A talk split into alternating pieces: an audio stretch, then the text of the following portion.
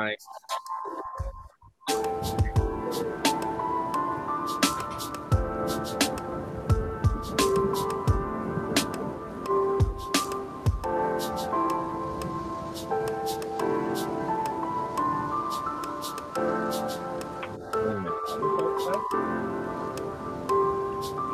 I'm in with I back in. Right? Oh. Door shut. Yeah, everything's shut. Good. Everything's good. I I heard. wonder if mom got it. No, no, no. I I let him back in. I remember now. Okay. Yeah. Yeah, he was even in here when you came in. Oh,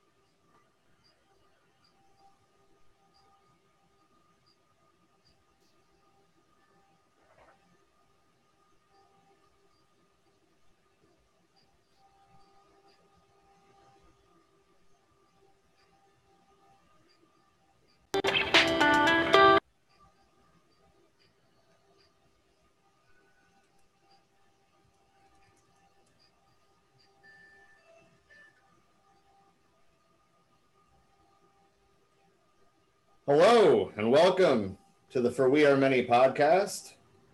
I'm your host and comrade Rob, and uh, this is our current event stream for May 17th, 2021.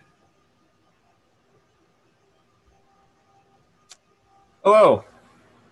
My name is Don. I'm the voice you're hearing right now. Um, Emily is just stopping by to say hi. Hello. Hi, Emily. and anybody else who's watching, hi, I'm Trisha, also known as the Zen motherfucker.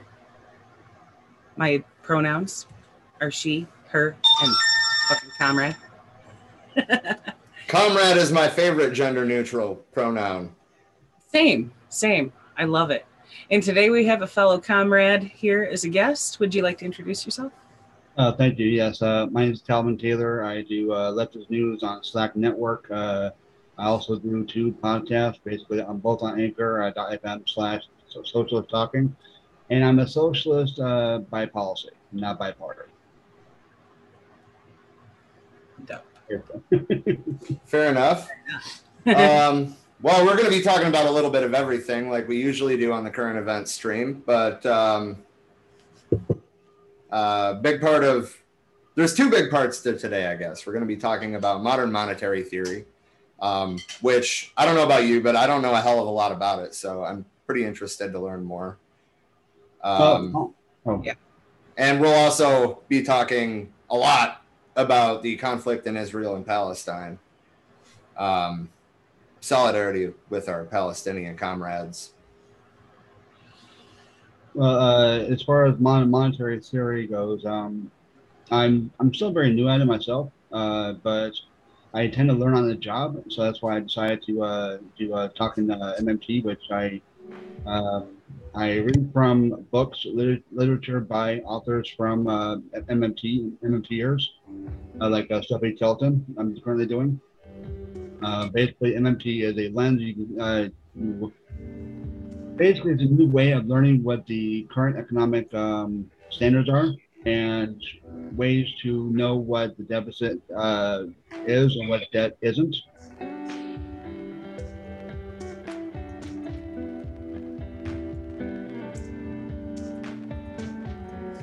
Sorry, I was saying hi to Natalie in the comments. No worries. and yeah, this is one of my uh, first interviews uh, in regards to MMT. Usually, it's uh, I'm interview- interviewing people that are uh, running for office of some kind or yeah, try to get more MMTers on my on my program myself. But anyway, Fair enough. All right. So, uh, sorry, just dialing in my levels here. I had my headphones too quiet. Usually I do this shit before we go live, but I'm a little, I'm a little discombobulated today. you know, that's fine. I did, I did get a lot of work done in my garden today, so it's, it's worth it. All right. So, like, like I was telling you earlier, pretty much like what I know about MMT is that the premise of debt is essentially a falsehood because we already print money and give it to the rich, right? Like, for example, during the first COVID bailout, uh, there was six trillion dollars in quantitative easing pushed into uh, the stock market, essentially pushed to the one percent um, before we had any aid at all. yeah, Um, and if we can just print money to push it into the stock market, then we can just print money and pay off the debt or print money and pay for social programs. I think that should be the first priority personally. But right. And actually, uh, to a certain degree, that's what uh, the um, upcoming spending package is about. That I guess will be going into uh, effect uh, in July, July 15th, I think it was. Um, like uh, uh, parents will begin like like up to like I think it's three 300 extra a month in uh, child care and, and money to take care of kids and all others, uh, other stuff. You have to look it up more as far as the part goes, but um, basically what it is is trying to explain the fact that the debt is not actually the debt is basically just money that has not been taxed out of the economy, and that's exactly what that is from the very beginning. That's what that's what that deficit clock is in New York, or I mean debt clock is in New York. right, I I follow people like Mike Norman, who uh, who's MTer, who's actually who's a Republican. So that's what that, that's one of the things that kind of makes MMT kind of like right down the middle. It kind of it kind of ma- makes you see how it's not a political thing, uh, uh, necessarily as party wise, but a political thing in regards to policy making. right, right, And, and so basically, if uh, the only the one thing that is keeping our inflationary portion that's basically uh, money uh, that we spent on, on goods and services. Only way inflation comes into play is if we don't have those uh, uh, pro- product, products um, made or being produced. That's the only way inflation goes up. Right now, uh, it seems like they're they're keeping inflation down through buying back treasuries. Uh, that that pr- that price sets in regards to like uh, mortgages and uh, groceries and other things of that nature. But since this uh, economy has been so based on market and not and not necessarily consumer uh, production, uh, things are kind of out of whack. But it it'll be back in place, and I'm thinking about maybe a year or so. yeah. And, and I, I definitely see how it could be huge in policymaking. And, and I mean, ultimately, we should separate uh, economics from politics. Um, in the US, obviously, they go hand in hand. Um, but we can change that. Um, I, I are there any like really good examples of European countries that have used modern monetary theory to uh, pay off debt or fund programs? Uh, other uh, another thing that keeps um, uh, monetary theory, uh, monetary thing, uh, a thing is basically a floating exchange rate. Like say somewhere like Venezuela, a lot of right wingers like bring up Venezuela. They decided to uh, take um, debt outside the currency, and that and that uh, that devalued their currency to the point where they couldn't uh, trade or spend inside within their own currency. That that's what we don't do. We, don't uh, we don't borrow in foreign currency if we do uh, borrow at all. Uh, we we borrow from the deficit that we've already spent. Like for instance, there's a small percentage of the current deficit that is spent on interest rates overnight. That's what that is basically in regards to the uh, interest rates. I don't know if you understand that. I'm not even sure I said it right.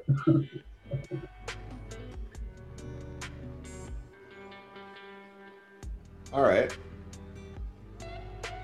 Uh, Trisha, do you have any questions or comments or criticisms or concerns? Sorry, I was muted. Um, not that I can think of at the moment, but you're definitely getting some thoughts stirring. I'm I'm new to this. The very little that I know about MMT is because of the you know discussions and things that you have posted on our page, shared in our groups and stuff. So I'm a newbie for this. Um, you know, um, we definitely need to change how we are handling finances. It's incredibly fucked that, you know, like you were saying earlier, Rob, we can print trillions to feed it to Wall Street, only to watch it just fucking hiccup and crash again. But we can't print trillions to help the actual people who would, you know, be spending that for shit that we need.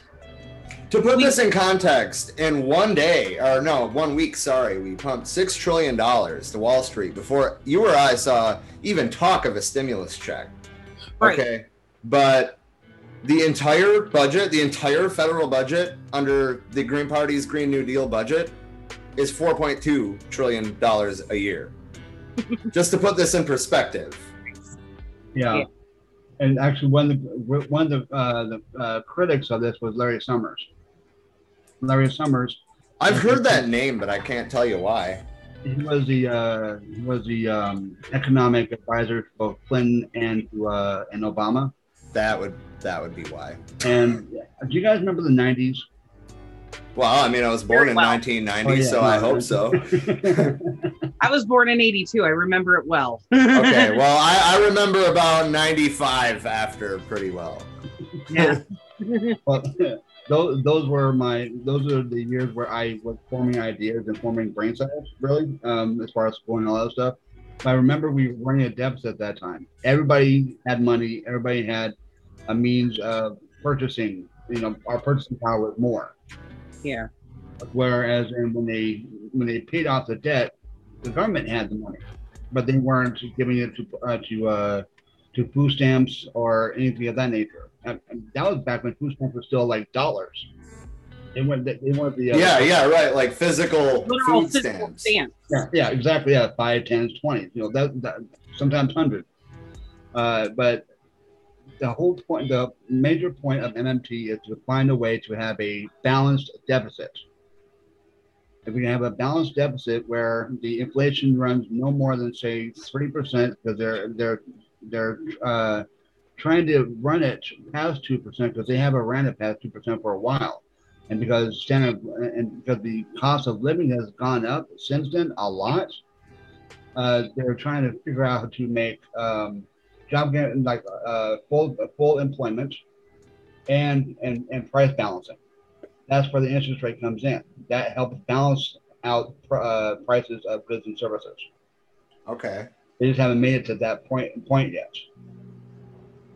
And the reason why I mentioned Larry uh, uh, Summers was because he convinced uh, Obama not to do more of a stimulus package.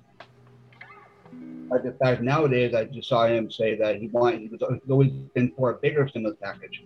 That's all bullshit. Oh, sorry, BS. Uh, Oh, you don't got to apologize. Taylor's here. I, I did say I would have some choice words. Uh, anyway, um, but Obama took him on his word for that, and yeah, uh, and the funny thing about about the '90s was uh, after the uh, the penny stocks went out went out, SPACs came in.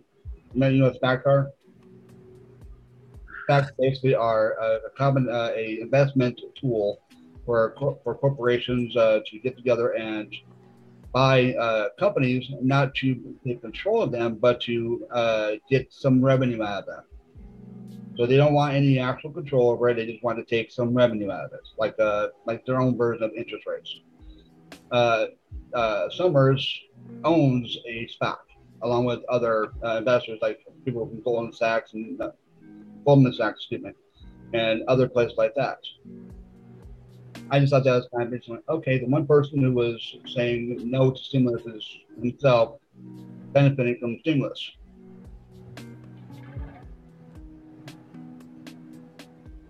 And uh, my opinion in regards to uh, the $50 minimum wage, uh, co- corporations uh, that are voluntarily uh, hiring people for that amount are only temporarily having at that amount. As soon as the economy gets back and gets back to, to balancing out, they're going to destroy that minimum wage. I think McDonald's is one of them. Uh, Costco, I think, is one of them, and Well, Amazon. Mc- McDonald's though, it's important to note that they're only doing it for their corporate locations, and 95% of their locations are franchises. Exactly, exactly. So they're taking advantage of the timing. They're taking advantage of the fact that all, uh, except for a few, are franchisees, which can't afford that anyway. Unless Well- they somehow come up with some kind of incentive for that. Go ahead. I, I beg to differ. They can afford it. They choose not to afford it because they would rather have their higher ups, like you know, their CEO taking home over eight thousand dollars a fucking hour instead of paying the people doing the actual work a living fucking wage. There's Oh, a true, gross balance there. They can. I mean, I kind of feel like the franchise model is to to place the blame on small business owners. Yeah, You know, probably a kind- scapegoat, right? Right. So I, I mean, I don't know. There's there's a lot of things that need to happen, and I, frankly, I don't think fifteen dollars is enough. That being No, it's said, I still completely support the fight for fifteen, but it should be more like twenty five. It really should. We started the call for 15 over a decade ago, The fight for fifteen barely was happening during Occupy. Well, yeah. Right. and it, it would have barely been enough then to survive at that cost of living. It's gone up even higher now. We really should be at like $25 an hour minimum wage. Maybe like 35 bucks an hour with inflation. right. Well, yeah, between well, it would be like thirty-five if it kept if worker wage growth kept up with CEO wage growth. Well, yeah, and uh, Kroger CEO decided to, after they slashed um, the hazard fund for the employees, decided Yep. to take 15 I I try my damnedest not. Okay, so out here we have Fry's. It's owned by Kroger, but it's not. You know, it's not Kroger. yeah, I it's right. It's the closest store, and they ha- usually have the best prices. And I don't even go there anymore, pretty much. yeah. Well, I mean, there there is one store that I do kind of admire, and that's Trader Joe's, who actually owns Aldi down here in, uh, in Columbus. Uh, they didn't even wait until like there's a law. They automatically bumped up their, their their wages. But I don't know if they have that many good benefits regards to the job. But at least they weren't pressured into uh, putting it up, and they haven't taken it down as far as I know of. Right. Right. So unlike- I'm uh I've been shopping at uh WinCo. It's an employee owned like regional chain. yeah, Um and I would hope I, I haven't really dug into it, but I would hope being employee owned that the employees make decent money. yeah. Uh, I don't know about that, but I, I I don't know if I've actually shopped at a like um a place of that nature. But I I, I have uh, heard of them though. But I don't. Yeah, I, I can't remember if I if I shopped there. Anyway. think uh, fair enough. I'm sorry if I uh, cut you off though. You can Oh no, it's all good. I, I do the same thing sometimes with guests, not, not on purpose, obviously, like, like you. right just get excited and you're like, hey. yeah, exactly. Right. Yeah, yeah exactly. Yeah. Uh, We but yeah, have those. M- MMT is basically just a starting point of how to help people understand how the economy is supposed to work and not how it works now. That's why you have every dumbass who's ever been, you know, a part of the corporate establishment come out against it. Uh, only person who's even said anything remotely nice about it was um, Warren Buffett, I think, and he got the, he, he got confused uh, somehow. So he's the only person that's come out and said that the fiscal policies of the Fed have actually done an, a, a good job in regards to recovery.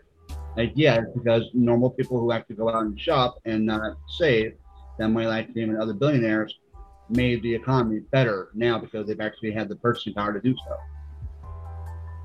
As regards to the future, who knows? Because the one thing that that that uh, has said, as I said earlier, that he wants to get the um, min- uh, lower uh, lower income uh, uh, communities back up to where they need to be, and not where they are now. So he wants to get. Uh, this is according to what he says anyway. Uh, he wants to get uh, low income uh, communities like full time work. Same thing with everybody else. He wants maximum full time. And that's one of the and that's one of the things about MMT they want to do is a job guarantee. yeah. Yeah, that's a big part of the Green Party's platform is a federal jobs guarantee, which, and I mean, it doesn't take a whole lot of digging to realize that the Green New Deal is in part largely based on the New Deal. But they could have started doing this way back then when we got off the gold standard. That was the whole idea for getting off the gold standard was funding these public programs. Yeah. And actually, yeah, uh, there's some talk uh, criticism of it uh, as far as Social Security. Social Security is uh, mostly funded by uh, by the, um, the no by um, by a tax from your paycheck, but because we're able to actually because we are a a uh, a currency uh, issuer and a currency uh, user uh, country, you can actually just put that money that uh, that's missing back into there. True. And I mean, like, you know, funding things like universal health care uh, wouldn't be an issue. Yeah, no, uh, actually, that is everything that, that needs to happen is basically at the policy level or the uh, congressional level. But we need people in there that are willing to understand what uh, being a currency issuer is, not a currency u- user is. And that's the biggest problem right there. Right. That makes sense.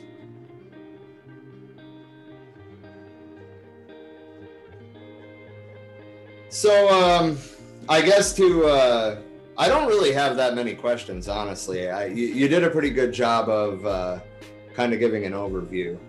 Um, Thank you. As far as it is my first actual interview explaining MMT, so I'm kind of don't blame my words a lot. so, fair enough. Um, I wouldn't so I, well, but you wouldn't mind what? well, in the future, I wouldn't mind being back on to discuss more about this once I get more. Oh yeah, yeah. yeah, I'm totally down with that. Um, so I guess like I, I'm not even sure how to bring up the the next topic. Um, I was trying to think of a clever way to introduce it, but I'm not Oh, going to. We're gonna. segue. Well, no, I, well, yeah, yeah, kind of a segue into uh, the the conflict in Israel and Palestine.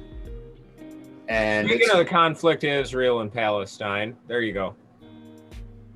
fun. what the fuck? Oh, okay, okay, that was good, Don. That was good. I was trying to think of a clever way to bring it up, but there is no clever way to talk about it. There No. just isn't. No, I want to make something clear real quick. We're not here to like argue. We're just here to state our opinion. I mean, if you if your opinion differs, bring it up in the comments. But if you're trying to advocate, advocate, advocate, if you're trying to advocate what Israel is doing to the Palestinian people right now, then it's probably not. It's probably not worth any of our times to have the discussion. right. That's the thing. Like, even as someone who is part Jewish, I can't agree with what the state of Israel is doing right now. And honestly, I would be surprised if there was even a majority of people who live in Israel who support this shit. You know, I highly doubt it. This extremist regime that is in power there um, is enacting downright fucking genocide. It's fascism. It's the same type of fascism as our ancestors had to deal with in Germany and other parts of Europe. And it's not fucking cool to get bullied and turn around and be the bully. Hold on, I have a. Well, I know that you've seen it because I think it was Don that told me about it. But that that political comic, um, Which one? hold on, I'm trying to like type it. Hold on, I'll say it first and then I'll type it. How about that?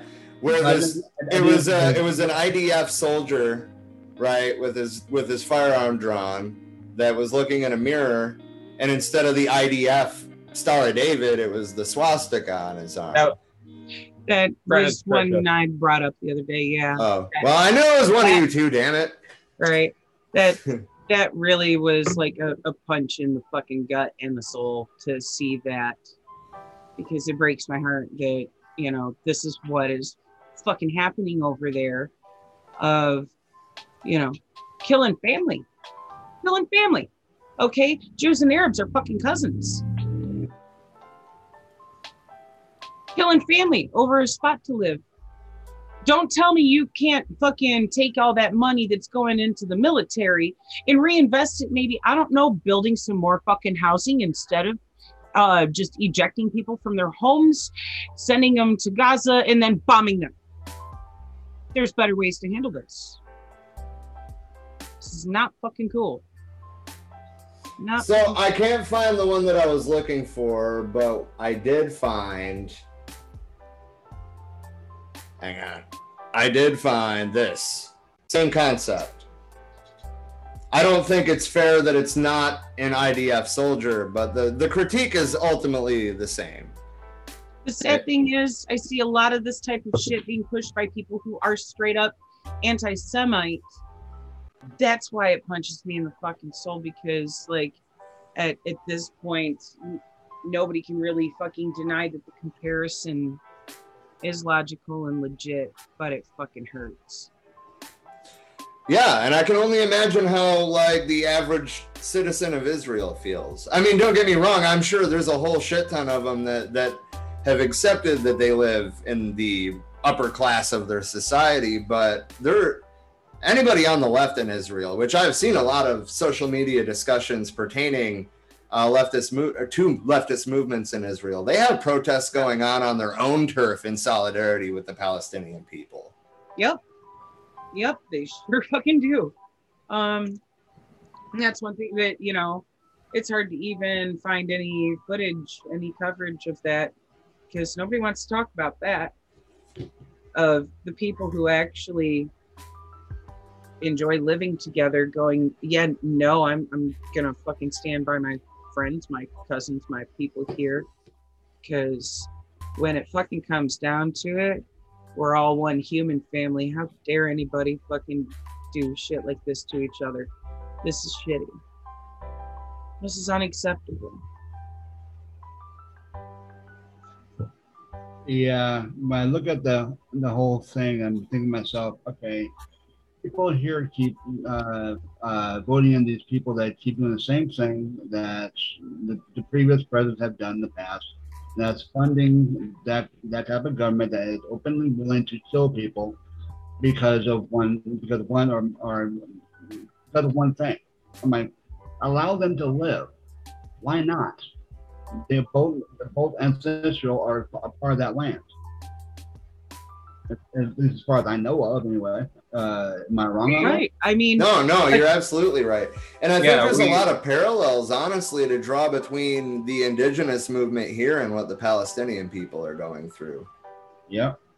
we sat down and did the research yesterday and um Gaza was listed as one of the cities the city of Gaza not the Gaza strip but the city itself of Gaza and multiple other cities within the Gaza strip in the Old Testament it's they're listed as cities of the Philistines the Philistines are Palestinians that's how the name change happened between the the Crusaders and the Mamelukes and the the Abbasid Caliphate and uh, the Ottoman Empire and all these other languages.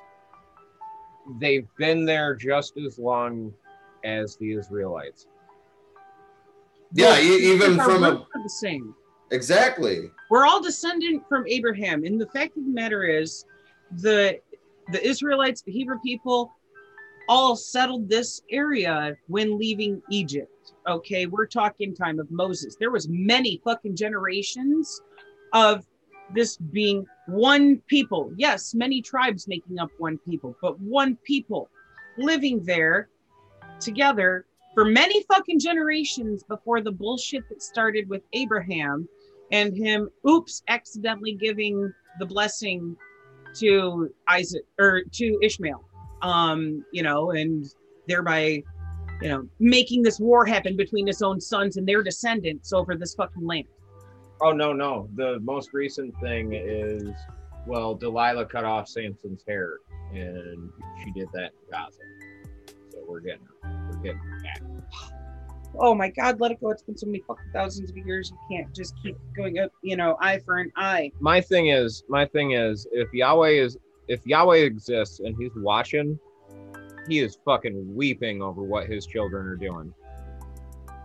How- And how Jesus, dare they? Yahweh would be How- probably how- encouraging it. Well, I mean, Well, I mean, I honestly think that any of the prophets and any of the the Abrahamic religions would be very pissed off. yeah, yeah. Um, I mean, you you thought you thought Christ was pissed when he took a bullwhip into the fucking temple? Right. Right. Now I I know. mean, bring him back down and let's give him an AK and see what happens. He would build his own, damn it. Yeah, and you're right. Light right. them up. Light them all up. And then he'd come here and light up a few motherfuckers here too. Like, how dare you do this shit in my name? Um, And I mean, I don't know a hell of a lot about Islam, and I'm not going to pretend to, but I don't think that Muhammad would be very excited about what's going on probably not. either. Abraham would be grabbing them both by the fucking ears and cracking their heads against each other. So obviously, we're playing a lot of hypothetical fucking Right. Things with religious characters here. Actually, And may- maybe that's in poor taste, but the point is, is that on both sides they act like it's a it's a it's a religious battle. It's a holy war, and man, Nah, nah, you can't keep using that fucking excuse after thousands of years of killing each other. Um, this is a stupid sibling rivalry. Fucking I I. I agree with the Irish Prime Minister. It's an apartheid state. exactly. yeah, It's an apartheid state, and It really racism is. is disgusting in any form. I'm right, not an anti-Semite. I'm an anti-racist. right. I'm against racism regardless of who the fuck it's coming from. And and for those of you hearing this in the future or viewing this right now and wondering what an apartheid state is, it's a state where they have separate laws for separate races. It's fucked. It's really fucked. Um, I mean, If you're They- Palestinian, if you're Palestinian in Israel, you're not allowed to vote because non Right. not non-Jews are not allowed to decide the direction in which Israel goes. But you're forced to live in the Gaza Strip or on the other side of the country where you've probably never been before if you're living in the Gaza Strip. Uh, you can't have ports or international trade in the Gaza Strip, even though the Mediterranean is literally right fucking there. Um, you can't have an airport.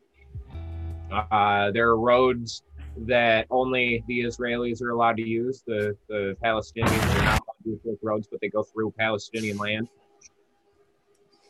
That is, it's disgusting. And it, it needs to stop. endless brutality that's getting nobody any fucking where. Brutality for the sake of brutality. uh, Right. in some instances too. Like it, it's not even like, oh my god. You know, I, I have younger sisters, and and we would fight like siblings do. And you know, one time I lost my shit on them when I was very young, and I I, I really let them have it. And my mom, my mom pulled me to the side and was like, "You need to fucking stop. You are so much bigger than them. They're so much weaker than you. You need to. They they can't actually hurt you. You need to just kind of learn to measure your response. And I think that that's a good analogy to be drawn between Gaza and Israel. Israel has the world's fourth largest army. Gaza shooting some fucking Russian surplus rockets. They're mostly getting taken out. that get By taken out by the Iron Iron, Dome. Dome. Like I've been in Afghanistan. The Afghanistan. Iron Dome is absolutely ridiculous and would not be mhm. possible without U.S. funding. the Iron Yep. Dome. We we buy that technology off them to guard our bases in Afghanistan and Iraq.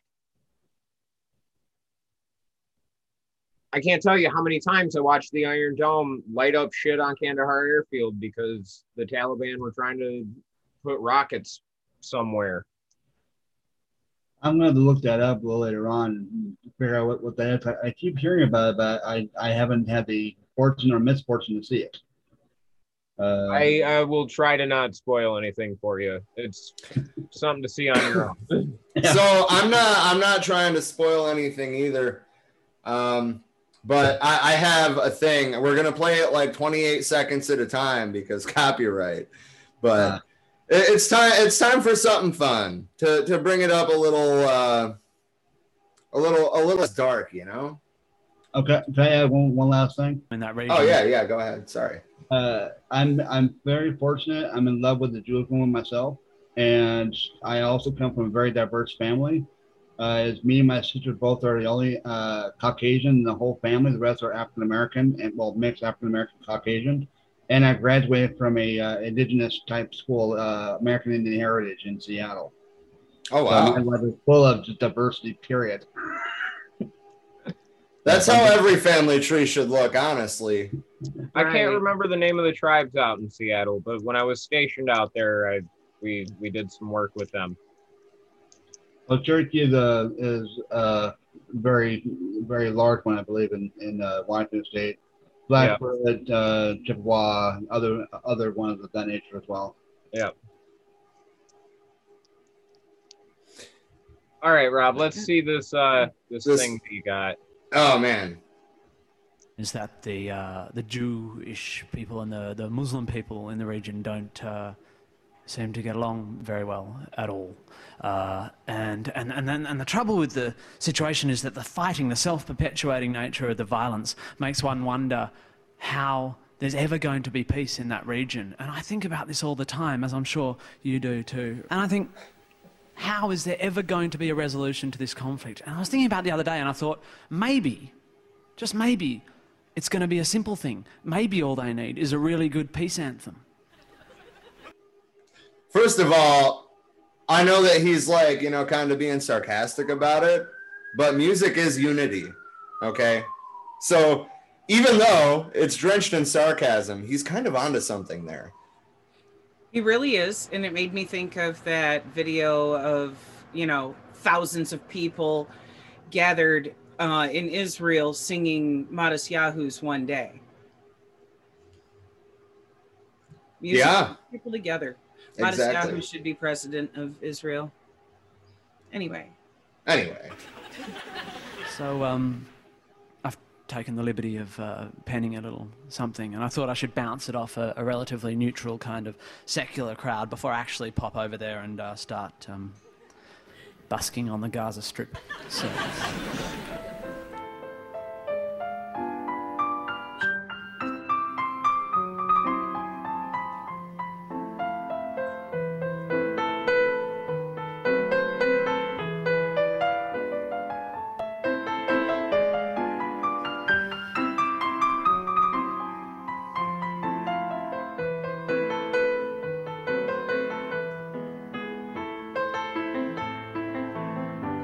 So I'm pausing it for copyright reasons.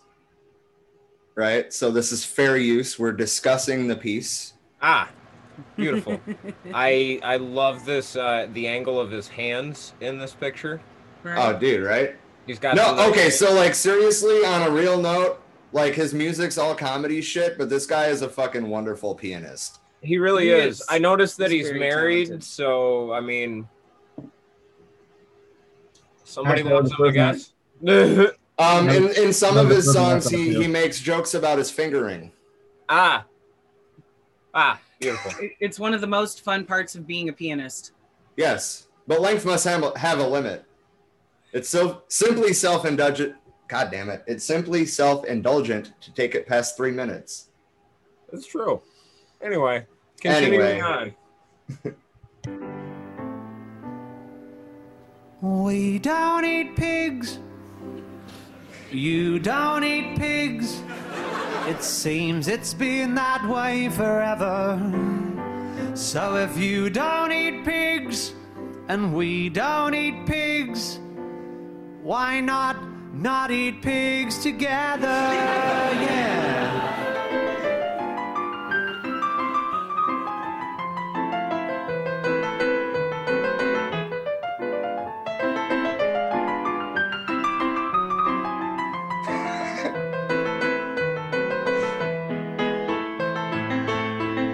Okay, so again, pausing it, fair use. His facial expressions fucking make it, right? yes. That that was fucking priceless right there.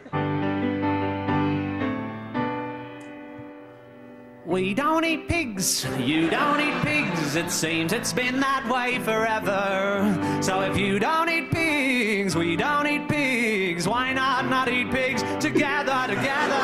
Yeah. That's true.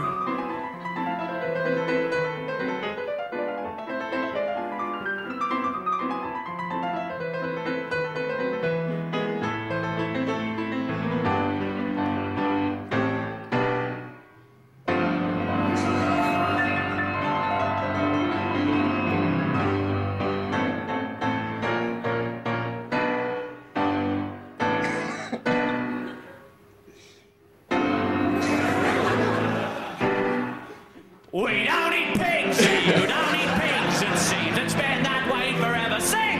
So if you don't eat pigs and oh, you don't eat all your crap, why not not eat pigs together, together? Why not not eat pigs together? Oh, God. Once more, why not not eat pigs together? Rock! Okay, that's No. Oh, I love Tim Minchin.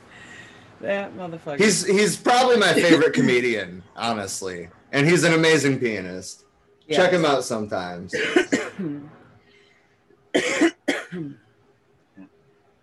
anyway, that was just to try to lighten the mood. Um, hope it worked. I'd Probably, probably say uh, did a good job there. I, uh, I I always enjoy your shows either way, so Yeah, we're kind of unpredictable sometimes. that's the fun part. Yeah. Depends So on which one there, but yeah, I guess uh, so. Like Biden, oh my god! In the last like three days, he's pulled a complete 180 on Israel. Um, three days ago, three days ago, he he made the comment that Israel had the right to defend itself, and and we talked about it on Thursday. Um, you know, like how dare he say that Israel has the right to defend themselves from children that are essentially unarmed? Um, And now today, he is saying that he supports a ceasefire in Israel. Um, but at the same time, I watched the UN Security meeting, the Security Council meeting yesterday. I watched it live, and the U.S. was the only one that didn't actually call for a ceasefire. They blocked the the the Security Council's motion to call for a ceasefire. At the same time that the president's saying, "Oh, uh, I support a ceasefire," that motherfucker don't know what he supports. He probably read the fucking teleprompter wrong. he's a politician. He speaks from both sides. Of, both sides. Oh, of yeah. or from one end to the other. yeah, he's talking out his mouth and his ass. By the way, they both stink. So there you go. Good. That was good. Um, but yeah, so I'm I'm really concerned about it, and I I do want to acknowledge that if Biden actually is shifting on that issue, that would be a huge fucking change for a sitting president to actually take any sort of stance against Israel would be a huge change. That being said, I'm skeptical. I think we should all be skeptical. He's he's obviously trying to play both sides of the fence as far as that part goes. And as far as I can tell, he's losing on both sides. Well, yeah, yeah, the far right's going on about how he's anti-Semitic and fucking They should talk, but anyway. yeah. Right? Exactly. Honestly, I'm surprised the far right even knows what a Jew is. I didn't know they let them into country clubs. Oh, they're still butthurt. from, Damn it. I'm I'm sorry. I'm not trying to make racist jokes. I'm trying to make jokes about you know the far right being some rich pompous assholes who don't care about you or you or you or you or you or you or anybody else. uh, last I checked, the Republican Party is actually trying to try to get a new party going. Oh yeah, yeah, yeah, yeah. Trump. Oh my god. they kicked out Liz Cheney. Oh. Man, Yeah, so we're, I think what's going to happen is we're going to end up seeing uh, a couple of wings. We're going to see the Trump wing of the GOP, which I think is already taken over the GOP. And then we're going to see your your typical classical conservatives, the Lincoln Project. I think that's what they're going to call the fucking party. They'll, I would be interested to see where the Tea Party goes. Hmm. well, I mean, the Tea Party inadvertently led to Trump. Well, I don't think that was what they were hoping for at all, Exactly. but I I- just I just wish that they handled things the way that they used to handle things back in Liz Cheney's dad's day. You know, you take them out on a hunting trip, in the face, and then have them apologize to you. right. oh my god. I think they already do that. Man, I time out. I have to commend you for making a Dick Cheney joke. It's it's 2021 and you managed to fit in a Dick Cheney joke. Motherfucking Darth Sidious, dude. I will forever remember. I thought he was a quail. Of course you did. Of course you did. Didn't he shoot Dan Quayle? I, I- I was, I was just about to say, I wonder what Dan, what Dan Quayle thought about that one. Uh, so Natalie in the comment said, and then there's Andrew Yang on Israel. Somebody's gonna have to fill me in here. I have Yeah, no I- idea what Andrew Yang said about Israel. I'll Google it. I've Andrew I've been watching like Al Yang, Israel. watch And basically went the same way as the establishment Democrats on it in the first place. That's why I that's why I'm backing uh, Paperboy in uh, in the- in the in the mayoral race. Ah, Right. Uh, I don't. I'm not invested in New York enough to uh, say who to vote for, but I don't know. There was something about. Okay, so like I I like some of Andrew Yang's thing. The UBI I think is necessary. If uh, well, we're gonna actually like move past capitalism, a UBI is going to be necessary. Well, yeah, if I remember right, uh, uh, Yang's version of UBI is take this way or take it the other way. You can't have both. Yeah. So it's either this or that. Like now, we should have both, and especially in, in this economic standard right now, we should have both just to live. And I mean, he sided with Pete Buttigieg on Medicare for all who want it instead of Mer- Medicare for all. There should be no fine print. Medicare for all. Yep. No, no ifs or buts about it. No pun intended. Anyway. huh, but So this is from Spectrum News in New York. So uh, Yang continues to defend Israel's statement, and Garcia got another endorsement. Yeah, Garcia, I think got an endorsement from um, oh, where uh, uh, a a fellow Democrat, uh, council mem- uh, council member or something like that. I forget I forget his name, but I think that's who it was. I think I read that in uh, Yahoo earlier today. Man, so apparently, like at a speech that he gave, he was heckled the whole time. Good. People were shouting "Free Palestine." Why are you supporting the terrorist attack by Israel? Okay, so he- here's his statement first. Mhm. He said, I'm standing with the people of Israel who are coming under bombardment attacks and condemn the Hamas terrorists. The people of New York City will always stand with our brothers and sisters in Israel who face down terrorism and persevere. That was one week ago today. They're not Um, distinguishing between the actual people of Israel and the fucking government. There's a difference. Yeah, exactly. Yeah, yeah. Oh man. So he replied to a heckler. He said, "I disagree with that characterization." But he wants he did say that he's calling for people to be able to come together and pray in peace, but like does he I'm wondering how like uninformed on the situation he is. ninety percent. I'm I'm guessing because he's only taking uh, uh, talking points from the fellow Democrats. Yeah, I mean, I guess that settles really that he is an establishment Democrat. I think uh, out of I want to say six or seven that actually um, that uh, answered. I think or made their opinions known. I think the only person that hasn't. I don't think there's anything has been Paperboy. Uh, everybody else has been pretty much on Israel's side. Right, right. Uh, that's painful. Well, one thing I am happy about New York is they they are doing the ranked choice voting in the uh, in the, in the state elections or uh, the uh, the uh, government elections this this time around. Uh, I think I heard uh, Utah is also doing uh, is also doing that, and I think twelve other states are uh, are looking at that as a possibility.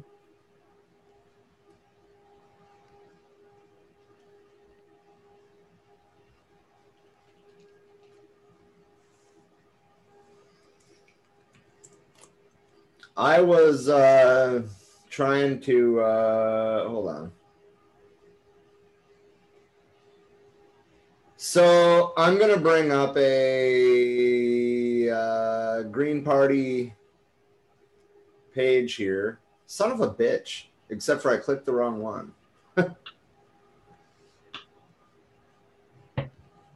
um, okay, so like, of course, I, as you probably all know at this point, I am a member of, um, of the Green Party. I generally support the Green Party, and I just want to read a bit. I'll put it on the screen of the Green Party statement on Israeli-Palestinian relationships, and these these keep in mind are not these are before this onslaught on the Gaza Strip. oh yeah. Um, they they support the implementation of boycott and divestment initiatives, as well as cutting all aid, um, ending the occupation and col- colonization of all Palestinian lands, and dismantling the wall in the West Bank, recognizing the fundamental rights of Palestinian uh, citizens to full equality, and respecting, protecting, and promoting the rights of Palestinian refugees to return to their homes and properties as stipulated in UN Resolution 194. So, uh, this has been part of the Green Party platform for a very long time. Uh, and they're calling for demilitar- uh, demilitarization of Israel, uh, a cut for, or a cut of all support and aid, as well as boycotts and di- uh, divestment just in case anybody had any questions where the Green Party stood on Israel and Palestine. Actually, uh, uh, last go around, I did roll calls about uh, about Green Party candidates. Uh, interviewed quite a few of them myself on conversation with a socialist. Uh, every, everybody between Howie Hawkins himself, Angela Walker. Um, let's see, um, quite a few others. Uh, especially, I think it's uh, Colette Jenkins. I think uh, she, she's uh, in uh, Arizona as well. Yep, she is the uh, she is I believe going to be running for vice chair uh, in the next election, which is Hmm. not the one that's coming up now for the state party. Uh, She is the co-chair in Pima County, and she is a what is her seat? I think that she's a vice chair in the Youth Eco Socialist Caucus. Yeah, I, I, I think uh, when I interviewed her, she had just become vice chair. And Yeah. She been uh, she had been with the party for I think all about two months. I Uh, well, I mean, that would probably be the Youth Eco Socialists. We started getting the ball rolling on um, officially becoming accredited at the national level uh, back in February. And the Youth Eco Socialist Caucus itself has only been around since about the end of uh, the presidential campaign, a little yeah, bit before. Yeah, yeah, that's what I mean. I, I, I had asked her at that time, uh, and I think I still have that. I think I still have that on my anchor. Uh, I I asked her how long she had been a part of the Green Party, and uh, in that position, I think she had said that she had just joined, uh, rel- relatively like three, two to three months prior. I think something. Yeah. That sounds that sounds about right. I mean, that's kind of when all of us that are involved with the Youth Youth Eco Socialist Party tried to get involved with the party after Bernie's campaign failed, naturally. um, and there was a lot of disorganization in the party. So some of us felt kind of pushed off. There was also some uh, some issues with whether it was intentional or not. It's another story altogether. But there was some issues with some racism. Yeah. Um, and we're we're trying to root these things out. And we have caught some flack from the steering committee at the state level about operating as a parallel entity instead of you know like asking them for their blessing but Yeah, that's probably the one bad thing about being decentralized regards to a party. It's like there's no central portion of, of the party that go to. By the way, this is what's going on. What's your what's your advice?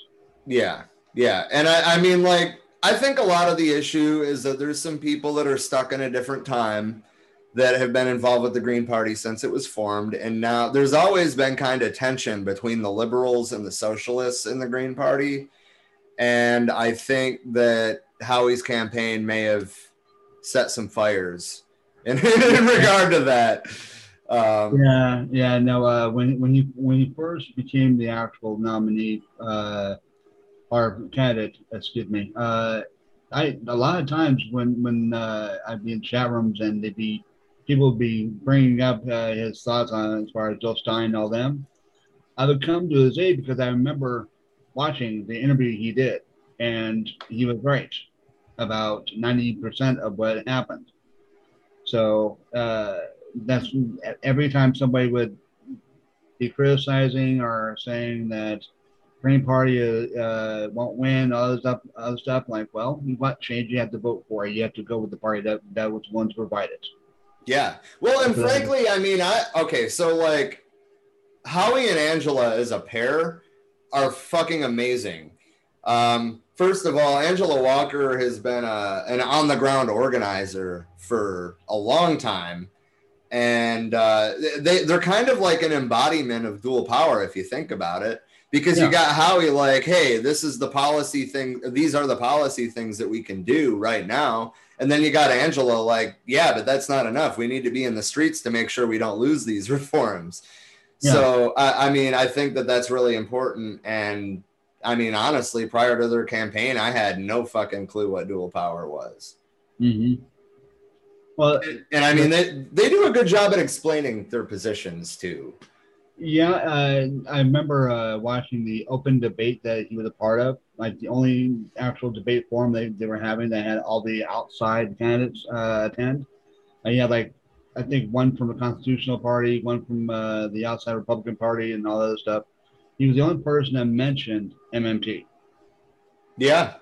And he was also one of the only ones that uh, explained how to, one of the ways of getting the Green New Deal, Green Party version of it uh, passed, and the, the, amount of money that we have to go, go through it and how to get it done. And he mentioned uh, MMT along those lines. Yeah. Yeah, he did. So that that is self impressed me. Like, okay, he's the only person that actually acknowledges MMT exists and what it's about. Yeah. Well, and I mean, like, uh, uh, Party of Socialism and Liberation, Gloria La Riva was excellent at the debate. But one thing that I definitely took away from it is like how he had his shit together in terms yeah. of knowing his policies. She yeah. was like, well, this is what we're going to do, but she didn't have a plan for it. Yeah. That being said, they are a Marxist Leninist party. They don't really believe in electoral politics anyway but that's not that's not the point. um, you know, like, well, what are you going to do when you take power? Sure, you're going to radically alter the state, but you still need to know what you're going to do. Right. Well, that's that's another reason why I, I during my my uh, news um, broadcast, I I read from their website, WSWS website, uh, Social Workers Party in the UK's website, TUSC website when they have some something new up that's why I bring that kind of news to my little not so mainstream uh, channel. Right. Well, and I mean, obviously, we're not so mainstream either. Uh, but I don't, and, and I'm not saying that we have like a big following or anything. We got like five people that like to hang out with us, right? But I mean, that being said, I don't think that the five people that watch us would get any sort of meaning information meaningful to them out of mainstream media. I think that's why they watch us, even though we have three and a half, four hour streams sometimes, you know? Well, I like to consider like my my thing and, and your guys' thing basically the new mainstream media because we actually tell the truth. Right. We and we don't lie, we don't we don't twist shit. We come out exactly what we think and other things of that nature. Yeah. 100%. Um I've had this muted because I've been smoking pot, which is legal in my state of Michigan. Um, again, I didn't want to interrupt the, the conversations, but I'm announcing that I'm here again. Oh, that's that's fine, man. Um, yeah, um, so I, I just want to, while we're talking about the Green Party, I guess this can be our left unity segment for tonight, but I just want to take an opportunity to say if you're ages 14 to 35, get involved with the Youth Eco Socialists. If there's not a caucus in your state, we can help you form one. We just formed ours in Arizona, and the whole caucus is new. Um, but uh, the more people that are involved, the further we're going to go. We need not just people to be involved on the party level, we need candidates, we need people to make media. You know we we need everything. We're trying to build this from the ground up. Speaking of people needing people to make media i guess this kind of fits left unity because we're pretty left right? Yeah well we're trying to unite the goddamn left right Okay, To be, fair. to be fair, I am happy to say I still have not seen any sectarian infighting in our groups. That's beautiful. Um, I love that. Yeah. That being said, guys, anybody hearing this in the future or watching this right now, comrades, we need your help. As as much as it doesn't seem like this is a hard thing to do on our own, on our own, um, we do. We could really use some like on the ground footage, coverage of shit, content creation. I know I'm getting ready. to start- Memes. memes. We need memes. I'm getting ready to start a comedy thing that I'm debating on when I'm gonna post that to the pages, but it's gonna be a very how do I describe it? The Daily Show for Antifa sluts. Indeed. Yeah, Um, I, I I know you've been in the comments a few times, Calvin, so you should be familiar with that running joke at this point. the good Yeah, but old. how far they're running? But yeah, we need we need we need some help, guys. If you're interested, please message Rob, myself, Trisha, the the page. I mean, we're trying to expand out in a whole bunch of different ways. And actually, we've had, uh, well, as part of our current event stream, we've been doing our Revolutionary Left Book Club, and we're working on with the media committee and or education committee of the Youth Eco Socialists of Arizona, with help from um, a guy from the from the Socialist Rifle Association. We are going to be putting together uh, the Revolutionary Left Book Club as its own separate thing. Um, so that should be exciting. We're probably going to start with Howie Hawkins' campaign book.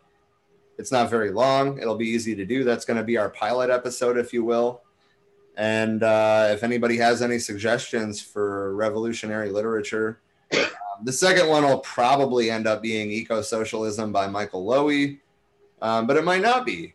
Um, that being said, as the youth eco socialists, um, you know, co-sponsoring it or co-heading it or whatever, um, that's probably a good starting point. Yeah, so, sounds good. Um, and I wouldn't mind actually, uh, as I keep saying, uh, posting some of your stuff on, on my on my network and see how it goes. Because like you guys, I share the crap out of my shit too. So Yeah, I need to. Um, I need to get a hold of Dean. Actually, he's been super busy lately. Um, actually, I haven't talked to him in a couple days, so I mean, I'm hoping he's doing all right. But yeah, Um, didn't you say something about uh, maybe maybe this is done, but uh, didn't you say something about like family members being sick as well? Yeah, yeah. And I don't know if this is a continuation of that or something else, but it could be work. That's why he wasn't here the week before last was work. But Hmm.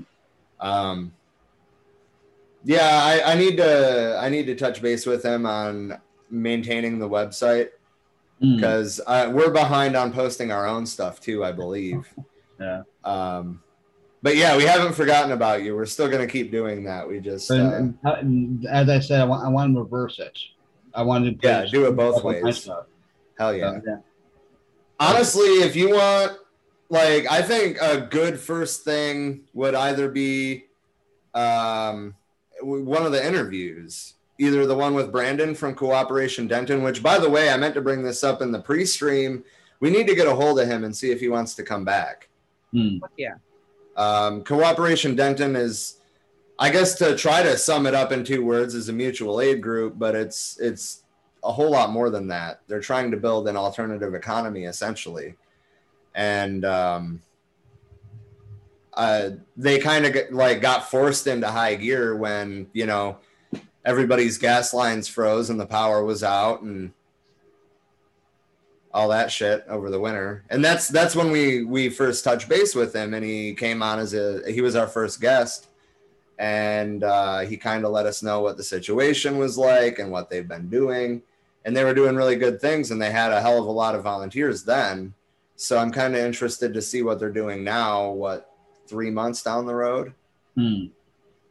um, i see him every once in a while in our support group actually Hmm. commenting but uh, yeah so we need to we need to reach out to him and see if he wants to come back on but uh, and you know, there's so many people who it would be great to be able to network with like that, like um, whether it be writing or doing videos like you do.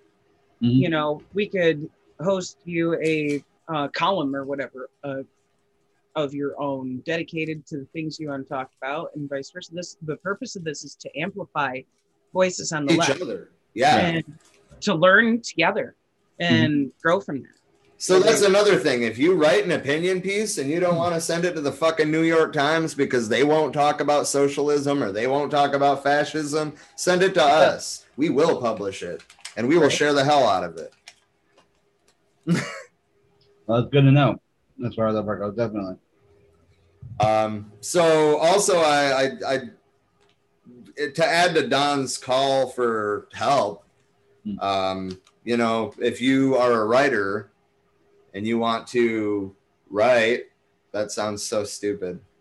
Welcome to the Department of Redundancy Department. No, if you're a writer and you don't have an outlet for your creativity, um, we are willing, more than willing, to host anybody on the left who's sick of the bullshit, sick of the austerity measures, sick of the authoritarian rule, what have you. Let's talk about it. Um, we're trying to amplify each other, and there's there's whole networks that are that are already happening that are trying to do what we're doing, uh, but there's no way to centralize it. So what we need to do is have as many of these voices as we possibly can and build as many networks and coalitions as we possibly can. So I mean for that matter, if you're involved in a left-wing media organization, which I mean I say left-wing, but I mean I don't really like the right-left paradigm. I identify myself as a leftist, but the right-left paradigm in the United States is so far off the mark it's not even funny. Yeah. Um, but that being said, if you are anywhere on the left, from a social democrat to a Trotskyist to an anarchist to an anarcho communist or a Marxist, whatever, we want to hear from you. Even tankies too. We got love for you, man. Man, on that regard, I've been sinking pretty hard into Marxism Leninism lately. I'm starting to really like understand why Lenin felt the way he did, and that makes a big difference. We'll have a conversation when I get done studying Taoism and see what we can fit together from those two schools of thought. dude i mean that, exactly like and and one of the next books that i want to tackle personally anyway uh, once i order it i haven't placed the order yet but hold on i will i will show you guys my my splurges Oh, bro. it's also hilarious that barnes and noble has this shit. But so the uh, academic press uh, version of the Communist Manifesto hardcover, uh, and then Kropotkin, Kropotkin's Mutual Aid: A Factor of Evolution, University Edition, um, and then you know what is to be done, paperback. But uh, yeah, I think I think that a lot of where I'm leaning currently comes from, well, Marx and Engels, of course, but then later on Lenin and Mao, but also Kropotkin. The whole idea of mutual aid, the whole idea of building something better underneath the existing structure, is entirely an anarchist con- uh, an anarchist concept. And I think that there's a lot of good things, not just from uh, Kropotkin, but from other anarchists as well, that we can mix into um, the Marxist school of thought. Or we can mix the Marxist school of thought into anarchism if that's how it ends up going. But you get the point. Um, we, the point of Marxism ultimately is that we should be learning from every attempted revolution throughout history. We should learn what drove that revolution, why it happened, and why the people that came to power came to power. And we should learn when they make mistakes, and we should learn when they do things right. So, I mean, that's kind of the lens that I'm coming at all of this from. So, when I say that I'm leaning hard into Marxism Leninism, that's essentially what I'm saying. If only they did that voting wise. I know, right? Well, I mean, that's that's part of the reason I want to read what is to be done But I mean, we already know what needs to be done, and the left is not in a position to do that in the United States currently. So. So here we are. Yeah, no, the only left, the only socialist party that I've actually um, been more uh, in touch with is with the uh, so, uh, the Social Equality Party. Uh, that's the only that, that and uh, uh, the P, uh, the PSL, uh, th- their party as well. Yeah, Um, I like I like the PSL, and I, I need to find out if they have a chapter in uh, in our area. Um, but Gloria was La Riva, man, like she is the way she speaks, dude. I love it. The passion she puts behind it is amazing. yeah, I, I was kind of uh, suspect when she named uh, Leonard, Leonard Peltier her vice president uh, candidate. And I'm like, uh, can he still? I don't think he'd still run when he's in federal prison. I mean, if you want to get back to the origins of the Socialist Party in the United States, Eugene Debs ran from prison in 1920. Yeah, but were they were they still allowed to like vote and all stuff during during that time? I don't I don't think that he was allowed to vote for himself because he was in prison, but Exactly. Yeah. So but like, he, he ran a campaign for a million votes for socialism from prison in 1920 and got like 940,000 or something Yeah. like that, just shy of the Yeah. mark. Yeah, if, yeah, and from there, all the propaganda in the world, like pretty much doomed the Socialist Party after that, uh, up until like recent twenty years, I think, right? Yeah. Yeah, and I mean honestly, the Socialist Party kind of fell into the the back burner of US politics in general until uh until they started working with the Green Party. At least I didn't know about them doing anything. Yeah. No, uh, Social Alternative joined up with DSA. The DSA is somewhat uh, beneficiary of uh, donations from a donor from uh, for DNC. So I stopped covering uh, the Social Alternative and DSA because of that. And I stopped uh, covering uh, the Green Party in uh, Germany. I think you, had a, a um, someone from the Green Party on a, a week or so ago and I put and I and I asked about that in the uh, the comment section. Uh, the, the German Greens, UK Greens. The the German Greens though, I think okay, so like I think that our Green Party should work with their Green Party if either of them ever gets to a point of power because they do back the global Green New Deal, which is hugely important. And that's that's where I draw the line ultimately. Yeah, Um, I mean, the, the Green New Deal is, is if, I, if I remember right, uh, is originated in the UK. Uh, the the original term was coined in the UK, yes, but uh, it was put into an actual policy paper here first. yeah, yeah. Uh, uh, it was Howie Hawkins and, and other groups involved in that that originated the policy. And then, of course, the DNC overtook it, regardless of name and all that, and uh, downplayed the crap out of it, and nothing happened with it. I mean, I'm not going to disagree there, but I will say that Bernie and AOC talking about the Green New Deal and talking about Medicare for all is kind of what introduced me to the possibility of these concepts even being Mm. remotely a possibility in American Oh, no, that, no, no. I mean that, that that is true, but yeah, it's the But yeah, they took the content and watered it way down. yeah, yeah, I mean, Medicare for all is supposed to be the first step in a step to a full sing, or in, to a full universal healthcare system, but Bernie don't talk about that. Well, that, and actually that's where- and actually that's where the concept of MMT comes in, because that takes out the argument of the of the deficit, of the debt, and all that stuff. Once people realize that we are that the United States is a sovereign currency country that can actually spend as much uh, spend as much money as it can without inflation, that depending on the depending on the raw resources that we produce. Like right now, there's inflation because of say parts for a car and all that stuff. That's why there's inflation. It's because the country was not ready for mass production yet, but we had the money in the system. But once mass production starts up, like the next say month or so, then the inflation will go down uh, slowly but, but surely. Right. Yeah. Speaking So- of finances, if anybody's paying any attention to it, Doggy Coin is at 49 cents. The door is being I, I mean uh, Dogecoin. Yeah, Dogecoin. Yeah, 49 cents. yeah. a- a- a- after um uh, uh Elon on Saturday Night Live uh, earlier on uh, said he was uh, Asperger's. Uh, Yeah. Yeah. First of all, he's not the first host or first person to host Saturday Night Live with Asperger's. No, I, I'm saying he came out as Asperger's then, as far as I know of. Yeah, I didn't I didn't know about it either, actually, but I had um, I had some suspicion. I have I have friends that have like Asperger's and autism, so I I had some suspicion seeing some interviews with him. But Yeah, I, and I was diagnosed autistic in 2018. Uh, that's the reason why I'm, I continue on uh, my channel, all that stuff, despite the fact that I don't have many views. uh, hey man, I mean we, we're continuing on too.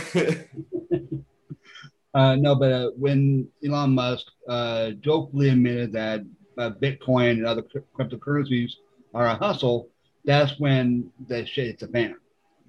yeah, see, the way I took that, my to my generation, at least to me, anytime that anything has been a hustle to me, it's been a way I can make money, and that's a good thing because I need to make money. To older generations, a hustle is a bad thing. You're getting hustled. It, it's a yeah, scam. or, or you're selling drugs. yeah, All right. Like, oh, yeah, oh, you're yeah. trying to hustle me. And it's like, nah, I got to hustle. And my side hustles got side hustles yeah, because because like, we're literally poor. it's- Because we live in a capitalist hellscape. Well, Sorry. because he, because he's working within a capitalist society, and as far as Bitcoin, when he said that, the thing went down. Yeah. big time. And actually, Turkey, uh, if I remember right, uh, recently banned Bitcoin from being, from being a transactional currency. oh shit! But the person that owns it uh, went off somewhere else with like 280 something billion dollars worth of uh, cryptocurrency. And so right now they're, they're trying to figure out how to uh, tax a cryptocurrency and try to see. Uh, yeah, well, I, I don't know anything about that much about it other than what I just said. I- so. when when you cash it out, wouldn't it be considered a capital gain, just like it would be if you were It cashing would. out stocks? Yes, yes, it would. Yeah, so that's probably why they went. They, they are trying to probably go to a country that, that doesn't have capital gains taxes and cash it out there. Uh, Gotcha.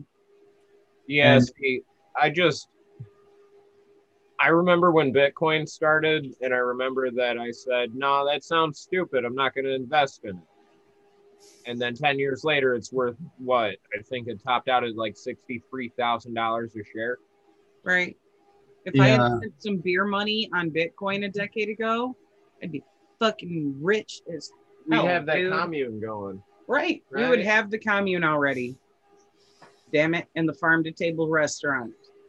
Hell yeah. Yeah, Oh, man. uh, I, there are a lot of people in, uh, in the financial market are looking at Bitcoin as a kind of like what gold is as far as a hedge. Yeah, So like, okay, that's great, but then it's a it's a speculation thing. So I mean, one bad thing it goes down in uh, in, uh, in value. yeah, yeah. That's why I was gonna when I cash out my my Dogecoin, I'm gonna put some of it in gold because it holds the same value. I mean, unless they find more gold somewhere, we start mining asteroids. I- And actually, speaking of uh, MMT, as I, as I did a moment ago, uh, I looked up what, what was going on with Venezuela. Yep. And first of all, uh, one of the things they messed up on was they re- relied too much on their oil and not enough on other resources. Two, they took out debt in foreign currency. So that meant that they couldn't repay it in their own currency. They had to actually pay it in like USD. Yeah, So that created hyperinflation because USD was actually worth a lot more in in Venezuela on the you know the market there. I mean, as far as uh, uh Yeah. exchanging at a, at a store or some to that effect. Well, I mean, this is these are things that the IMF and the World Bank do all over the world, and we wonder why these countries are economically unstable. Are unstable. Look at the fucking terms of those loans. It's terrible. Yeah. Another thing that they messed up on was they fixed their exchange rates. If they had a floating exchange on it like we do, then they would their inflation would be down to zero because their interest rates would be down as well. Because interest rate is based on how much how, how much treasuries you sell off on the open at, at auction. I mean, so they, they mess up all around, and what one one of their creditors is that uh, Shell or to that effect. But the main part I was trying to point out was they they had uh, decided to fix their uh, their uh, currency to us too no uh, to uh, to a Bitcoin, uh, Bitcoin type at like sixty bucks. So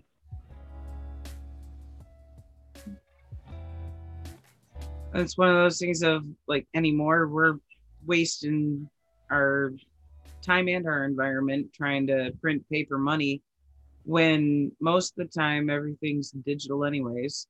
It's not backed by anything right now. It'd be one thing if it was backed by gold, but if if you try backing your currency with gold, then then you know Team America World Police comes in to stop you from having an independent currency. Um, uh, Talk about Libya.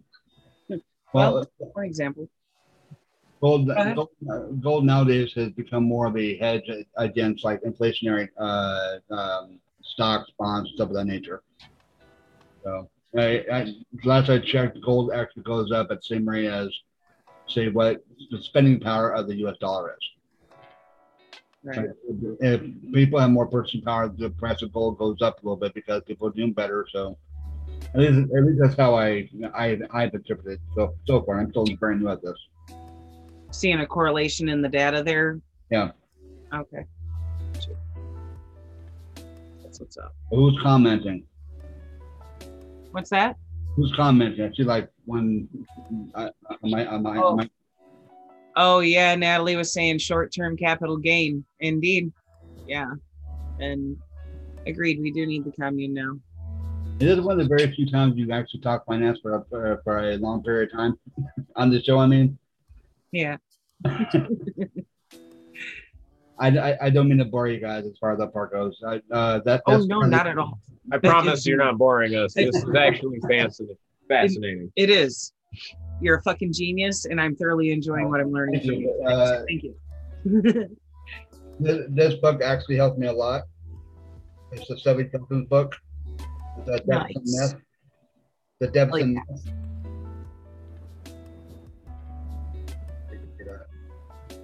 Deficit. It- it's called The Depths Myth by Stephanie Kelton. I don't know if you ever heard of it, but it it pretty much pretty much lays it out in the easier terms I can. Anyway, I have to check that out.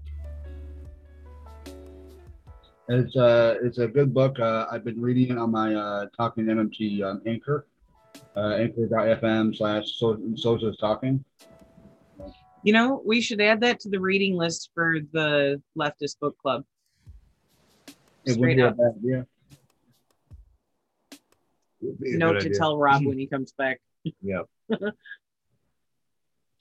Uh, I would also add uh, books uh, with, uh, that are authored by uh, Warren Mosler, um, uh, and uh, you can watch uh, Mike Norman on YouTube. He's a he's an MMT or economist. Uh, economist. Hell yeah. Anyway, I need to write these names down. Pull this stuff up. That's and okay. this, is where my, this is where my uh, my um, obsession comes in as far as the autistic part goes. yeah, pretty much every day I'm I'm into the MMT and wrestling and other things of that nature too. right? Because well, understanding MMT is inherent to actually fixing all of the problems that we've had going on. You know, right now, what we're doing is not stable. Having a handful of people hold the majority of resources, and everybody else fighting over table scraps. Um, Do you guys watch uh, The Rising on uh, YouTube uh, by The Hill? I I watch a couple of things by the hill every once in a while, but I don't like actively watch the hill. Uh, I, I just realized that they had um, put up a video explaining what MMT is, essentially. So I think of Sauter, I think his last name, and um, the other uh, I'm getting her name unfortunately, but uh, the the host of the whole thing. We're, we're, we're talking about MMT uh, earlier today.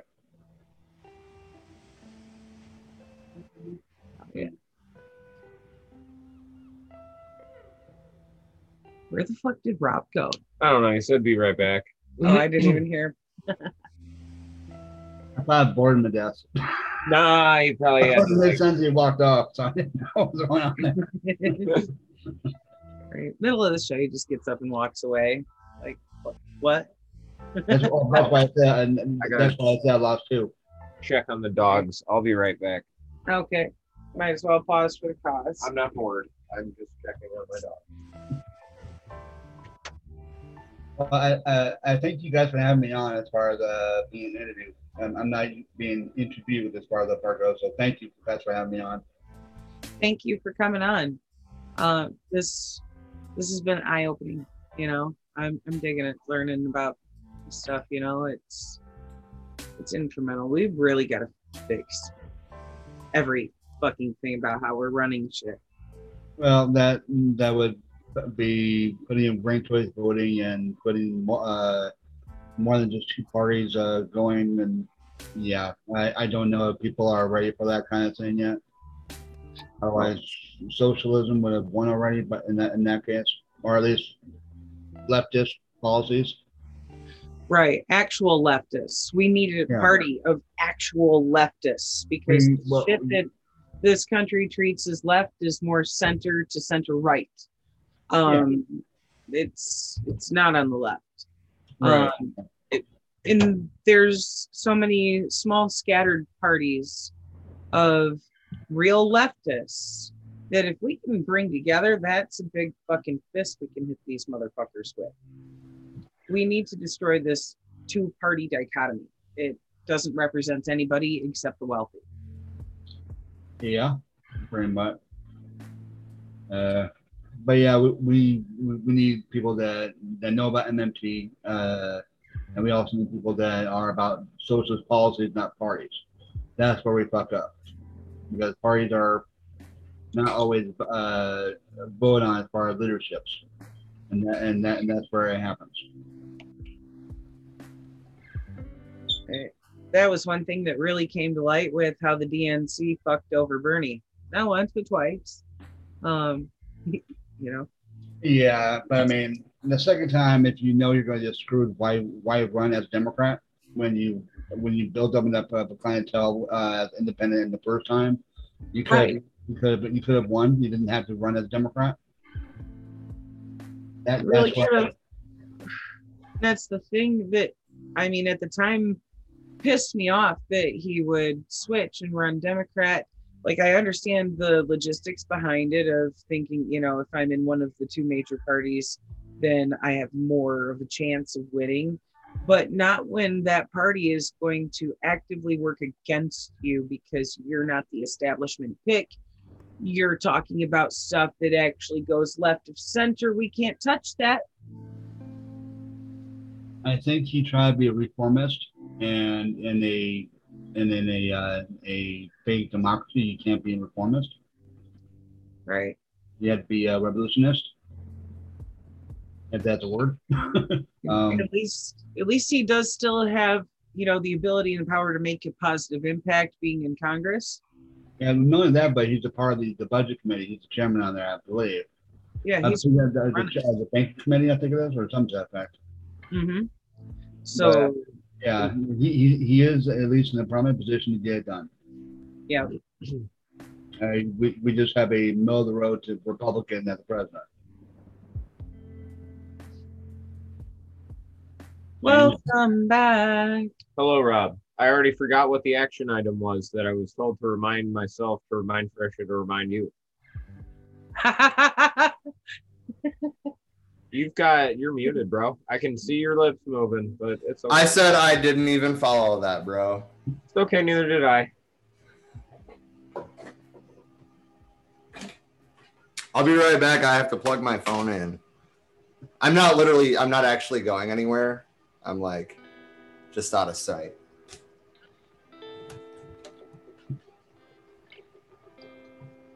So, how's everybody doing? Ah, you know, Good and smoky. I gotta figure out what I'm making for dinner tonight. I Uh, don't know. I didn't make anything last night. Uh, last night we had goulash, and tonight I am making a chicken Thai stir fry. No, not chicken. Chickpea Thai stir fry thing for Meatless Monday. Ah, Fuck yeah. nice. I may or may not. I may or may not post a video of that. Nice. You should. You totally should. Yeah, last I saw, uh, you can put on Facebook like the 10 second thing. And you were in the kitchen, you were in uh, chef gear, and one, okay, what is he doing? All of a sudden, 10 seconds later, it's done. At one, really? What? A 10 second video? Yeah. Like you were in the kitchen, you were about to cook up something. But I think it was like the um, the vegan cream or, or some aspect that you can make. Oh, yeah. That's that shouldn't have been a 10 second video. I only saw 10 seconds of it. That's weird. And, and I, Oh, I wonder if Austin like did an ad. I didn't see any ad. Oh, It, well, I was gonna say maybe it popped in your news feed as like a 10 second clip because it was. No, I no, I, I actually saw it uh, uh, be advertised as like something from We Are for We Are Many uh, live or something. And I clicked on it, and it was you in, in the kitchen gear, and you were about to cook up something, and all of a sudden, like ten seconds later, it was done. I'm like, what? Huh. Not sure why. I don't know either, but I thought I'd let you know that. That's all. So I guess back to the news. Um, so we've been talking a lot about uh, France. I well, I guess I can't even really say that because we've been talking more about Myanmar and India than France. But we've been talking about France too. Uh, are you familiar at all with the the yellow vest protests and the? Yeah, yeah. I, actually I used to be in uh, I used to be involved in their Facebook group. Nice. Used to be, not not so much anymore, but yeah. So um I guess I'm just trying to tie this into uh oh my god, okay, accept. There we go. Um hang on just a sec. I remember the president there is very much in touch with Trump as far as policy and all that stuff. Am I right about that? Um from what I understand, yes. And I have a little bit uh well this is from yesterday, but I have a little bit of news. We have had a lot of demonstrators turning out, and it's been pretty intense with the police, tear gas, and water cannon used from the get go from 3 p.m. onwards. The protesters are dividing off into smaller groups. The police actually are often dividing them deliberately into smaller groups down to smaller roads. But what's happening is that they keep regrouping and protesting again. And this is clear that this protest is very much prohibited. The Interior Ministry has made that very clear. They do not want a repeat of the violence that was seen in 2014, um, during the summer of 2014, when a pro Palestine protest took place here in Paris, in the north of Paris. I have to say that the demonstrators that I've spoken to said they're really keen for this demonstration to happen, but also in a peaceful manner. They're not looking for a fight. They want to try and keep things calm. We were in the middle of filming a soundbite with a woman who said that, but just at that moment, the police did make a charge where we were standing. We had to move on quite quickly.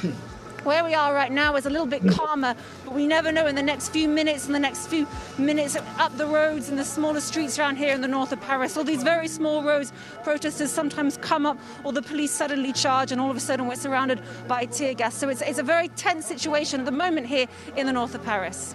All right, well, Claire, Claire Paccalin following that. So uh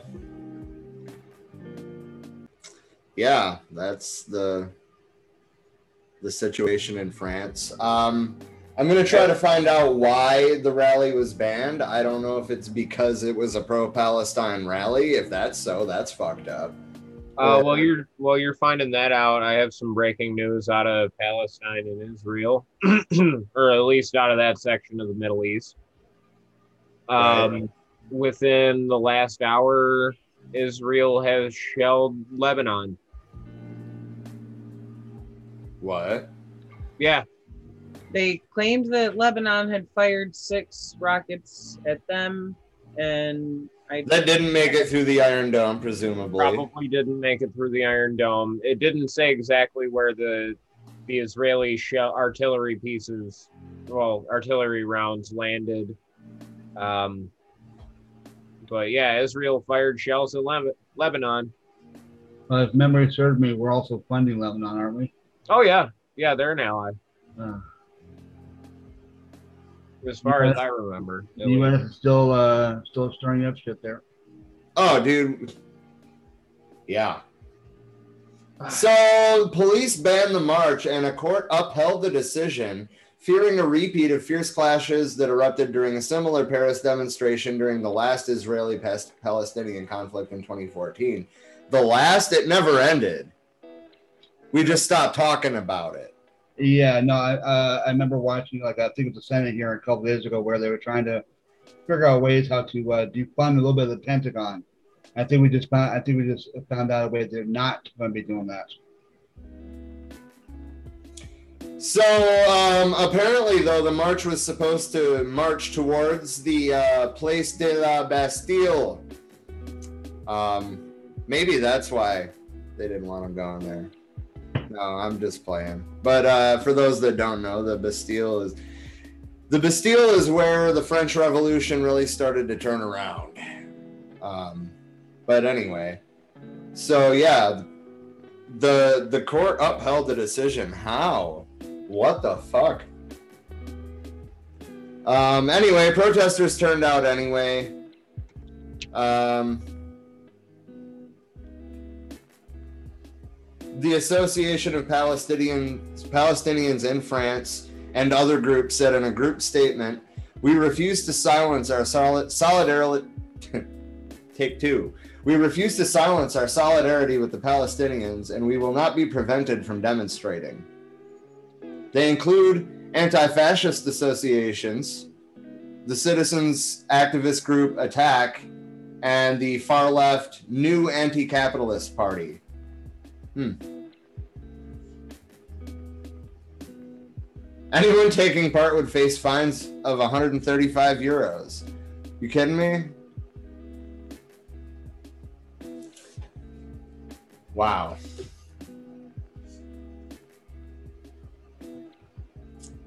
Um,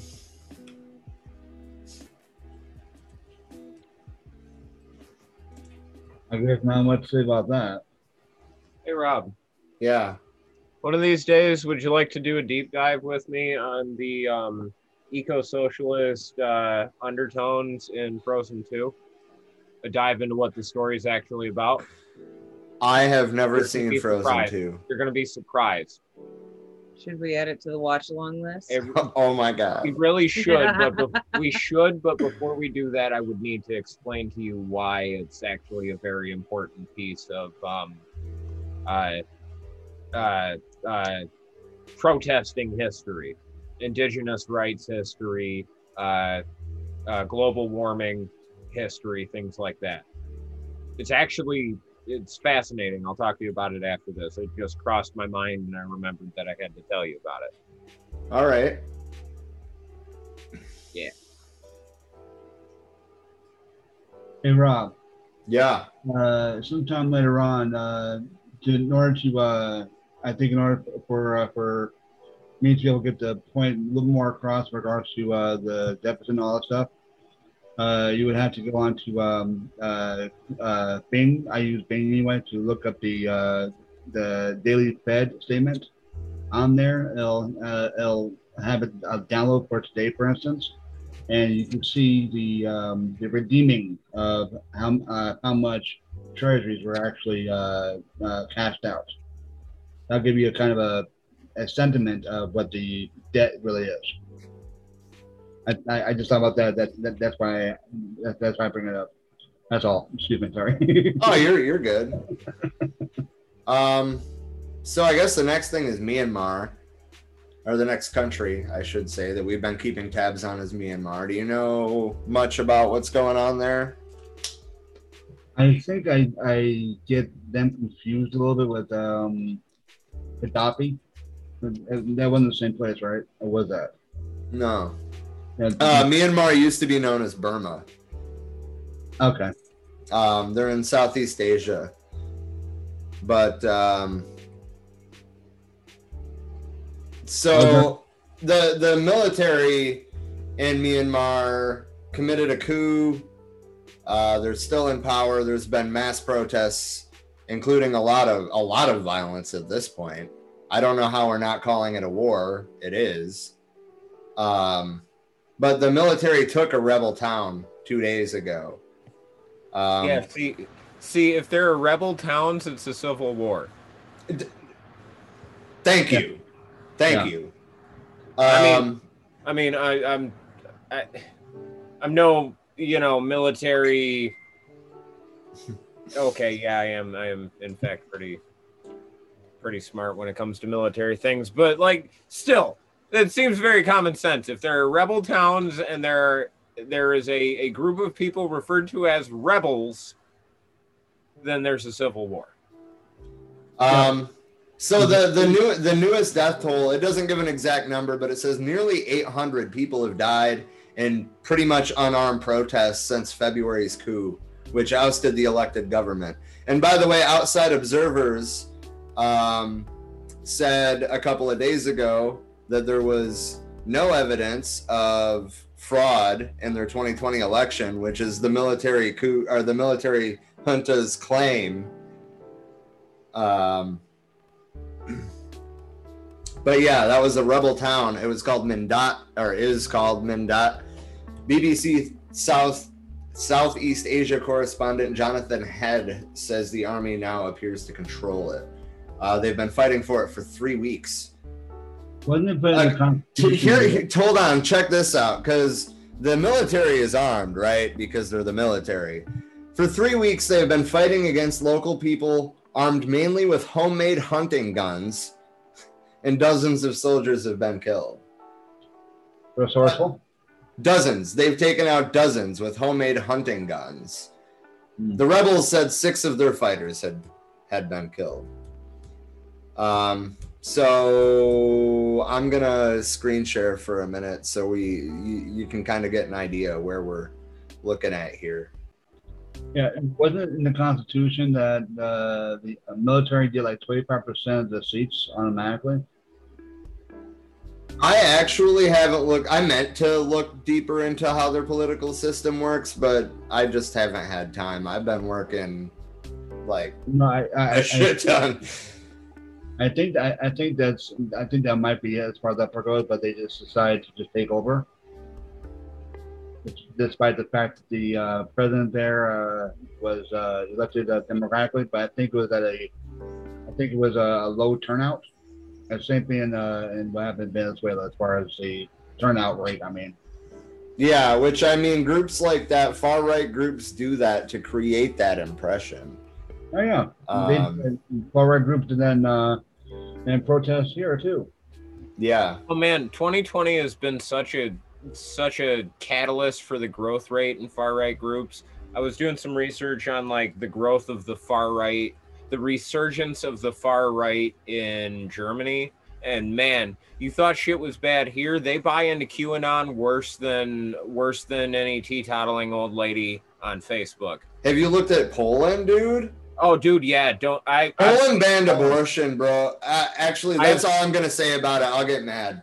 I've I've been watching Poland since I was in the army, and they've been doing some shit that I just did not like since since I was in the army. Since since the refugee crisis started, it's been all downhill as far as Europe is.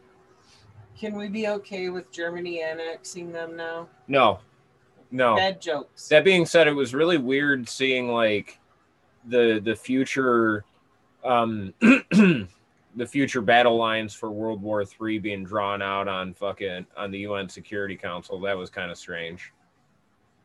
God, I would pay to see that. Isn't it though?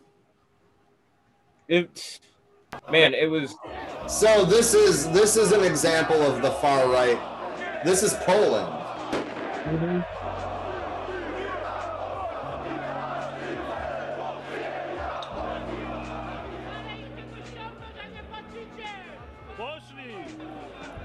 Poland's Catholic identity. Man, they need to look up the uh the You see that Great. fucking Confederate flag there? oh my In god, Poland? bro. Yeah. The historian in me Chcemy is Polski going, niepodległej. Chcemy Polski Sorry. zakorzenionej w Uh, tradycji. Chcemy Polski, która jest the fucking the historian in me is going nuts right now. Poland, dude. Poland. Auschwitz was in fucking Poland. Bro it gets worse. Germany well i mean it, it it touches it hits home for me. I feel ashamed to i i feel like wearing gloves when i go out to hide my my tattoos because of the shit that i see in germany. Like i i i have never once hidden the fact that i am a big fan. I'm very proud of my swedish heritage. I'm very swedish and I'm a big fan of Norse mythology. I have tattoos depicting things out of Norse mythology all over my body, and I can't fucking feel comfortable walking around because these motherfuckers want to use something where not even the gods are all the same race as as, as an excuse for hatred. I mean, the Christians do it too, but like, Those motherfuckers will co-opt anywhere bro, that they can bro, it's to try to disgusting. get a footing. It's disgusting. It's disgusting. Don't mind me. I'm back. Sciatic nerve on fire. I, Okay I have now. I have something to tell any any alt right white supremacists that might be lurking in the chat. Guys, guys. Loki changed into a female horse and gave birth to a horse, and that's not the weirdest fucking thing that happened in Norse mythology. you should read the story about Thor cross dressing to get Mjolnir back, or like Odin practicing women's magic and getting made fun of for it. Uh, things like that, you know. Um, so Natalie asked in the comments about the uh, the creamer. Honestly, the expiration date on the original oat milk carton. She asked how long it would last. Also, oh, in, in terms of that recipe, I should clarify that I, I purposely made that kind of bitter. You can add more sugar or use less cocoa powder if you don't like it as bitter. Austin entered the chat. Yeah. Bro, bro. Austin, we all know who you are, but if you want to introduce yourself anyway, go right ahead. I'm just some guy. That's all. All Some right, all radical right. dude, Some fucking dude that's running for Congress. right? In 2024, not anytime soon. So Bro, that's like three years away. I know I gotta get my ass moving. I think you So- like. um, I I think you like I put a like on a lot of my stuff. Yeah, I always, man. Thank you. As far as that part goes. Well, any kind of leftist content, you know, that I can uh, support, I will, you know, especially when it's good. So Thank you. Thank you. I appreciate that. Austin, would you get behind a leftist Buddhist monastery so I don't have to pay taxes? yes, I will. Um, I think I, now, if we're on that page, I think religious r- religion should pay taxes, churches and such. But that's just my theory. I, I think I think that the the corporate oversight committees for the churches should pay taxes. You know, the guys that get the tithes and offerings from the local parishes. I Well- think if you're one of the churches that's actually doing anything to help the community, then you should therefore be able to claim those expenses on your taxes if this is the charity work that we did. And, you know, I just know for you could I just know from zero. experience with the assemblies of God in particular that it is common for assemblies of God churches to struggle to keep the lights on and shit like that when they're in a small town. But the pastor who is paid by the assemblies of God corporate is driving around like new BMWs and shit. Yeah.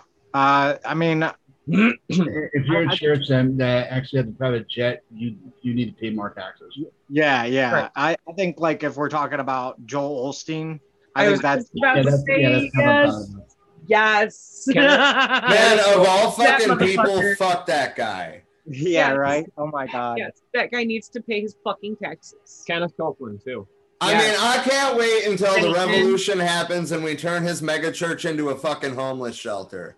Bro, Yep. Fuck yes. all I'm saying is there is a replica of Versailles in Florida. We could put some fucking guillotines outside of it. Go old school. Hmm. Something you can. Anyway, so back into this this far right crisis. I actually it's kind of like contrasting, I guess. But like India and Myanmar and several South American countries are seeing, you know, large leftist movements. so I forget what country has a socialist as a president now. I forget which one that is. shit, I don't know. I should. Now I remember the uh, the former president got uh, got uh, had resigned with some some bogus paper that worked that uh, that Trump had uh, had put up that was fake. Like months later, they found out it was fake. I forgot what, what country it was. It wasn't Brazil. Um, I had, I had the guy in my head. I can't remember the name. Anyway, the Morales, I think, uh, is the former president's name. Morales. It, it's the one we're gonna overthrow soon, I'm sure. All right, thank you. I'm sorry. Yeah, or attempt to anyway. Yeah. If any, feds, if any feds are listening to this, please stop sending my brothers to die in jungles and deserts. We don't have any business there. I would support a police action in Mexico if the Mexican federal government asked us to go in there and help them with the cartels, but that's about the extent of it. Quit sending us to die in deserts and jungles.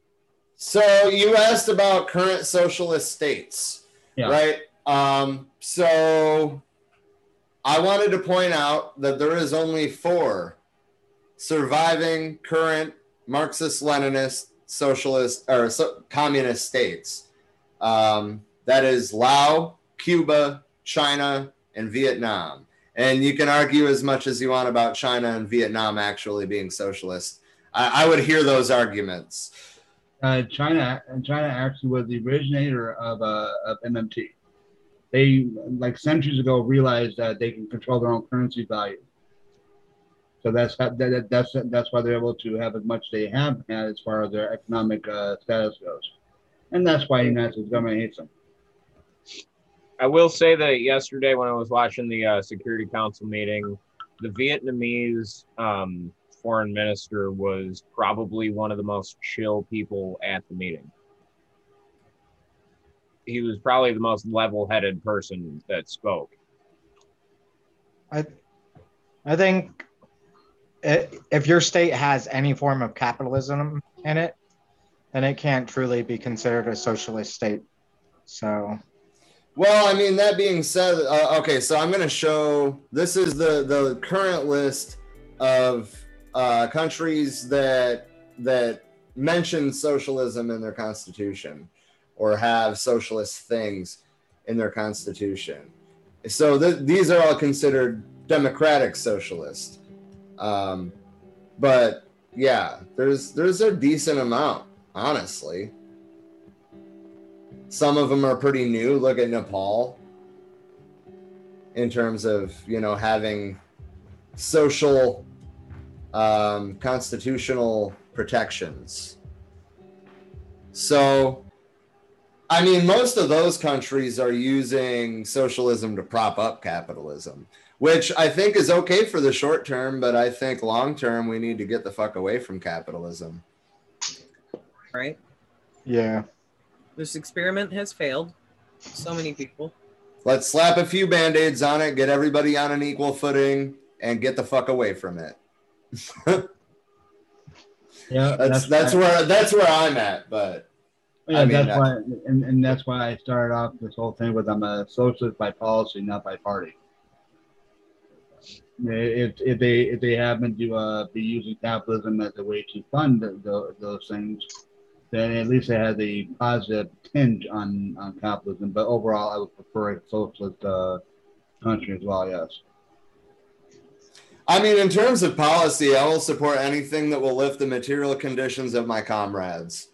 Exactly. Yes. Right. And I will oppose anything that limits the material conditions of my comrades. Exactly. Yes. So that's kind of like how I say I support anything that's good for Americans and oppose anything that's bad for Americans. Exactly. Okay. Yeah. That Well, human, uh, humanity as a whole, but yeah. Yeah, yeah, but right for right now we're stuck in this uh this system of having divided nations and shit like that. So Yeah. I mean, I really hope to see. oh God, should I say it? The one world government, yeah, I, I kind of hope to see it too, but I don't know that we'll see it in our lifetime. And Oh, I doubt it. I for doubt right it. now we need to operate with the system that we got. So That I've That's always. Go ahead. I'm sorry. I, I and, and that's not to say we can't change it. It's just what we've got right now. Well, yeah, but we should use the mechanisms at our disposal to. Yeah, that, that's exactly what I'm meaning. That's exactly what I mean. Well, you I, I, I guess you, I guess you could say that, like wrestling, a card is subject to change. Right. yeah. Exactly. Okay, that's why the Constitution was written basically as a fluid document that was changeable and could grow with society with the times. Yeah, that's why That's the the whole only, purpose. that, that's why the only that's why there's only a few things in the Constitution that are not allowed to be amended. Mhm. It's the Bill of Rights, because- and then everything yeah, else is yeah. allowed to be amended. Right. There, there is one thing that I don't really hear any politician that is Medicare for all say, and that is to rewrite the uh, Medicare bill uh, because I think uh, Nancy Pelosi wrote that uh, the pharmaceutical portion uh, they put in. I think it was uh, the government cannot it is illegal for it to um, negotiate down uh, pharmaceutical prices. Yeah, see, I, I think that's complete trash, and I wish they would rewrite it. But I understand after after watching a couple interviews with like um, Tulsi Gabbard because she's no longer in the in the Congress or Senate anymore. She's no longer part of the government right now.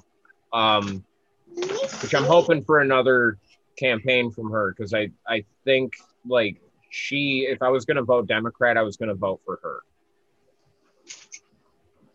She touched on a lot of stuff that I personally thought was important, like getting out of regime change wars and shit like that. Mhm. You know, trying to be more diplomatic about the way we do things instead of just invading places with no plan. Right. Well, I mean, the plan kind of is the chaos if we look at it in reality. Yeah. They they yeah. cause they cause chaos so American companies can move in and build up whatever the hell they want. Looking at you, Dick Cheney.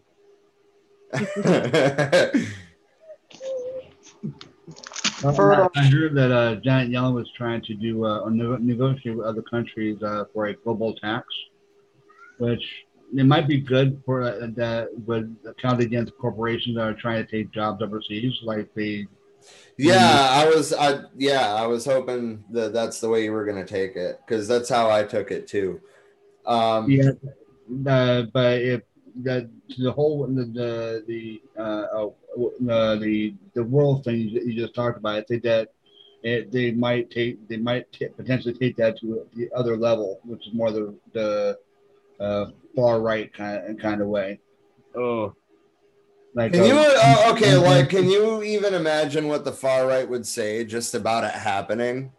Like the the conversation about a global tax, they've got to be like shitting themselves right now right now. Like standing on their head, shitting on themselves in front of the TV. Well, if they if they take I had to paint a picture for that. I'm sorry. no, don't apologize. That was hot. Uh, I've I've seen I- I've seen so much worse. Not worried about that. Um. Something wrong with you. Anyway, I think that especially the libertarians portion of the uh, of the uh, country would be looking at that as a good thing because that would that would keep, uh, as I said, uh, corporations possibly from taking jobs overseas, and yeah, they, they might look at that as a positive side. Yeah, there's a lot of what ifs there, though, for sure. Yeah, uh, if memory served me, actually, uh, oh, who is it?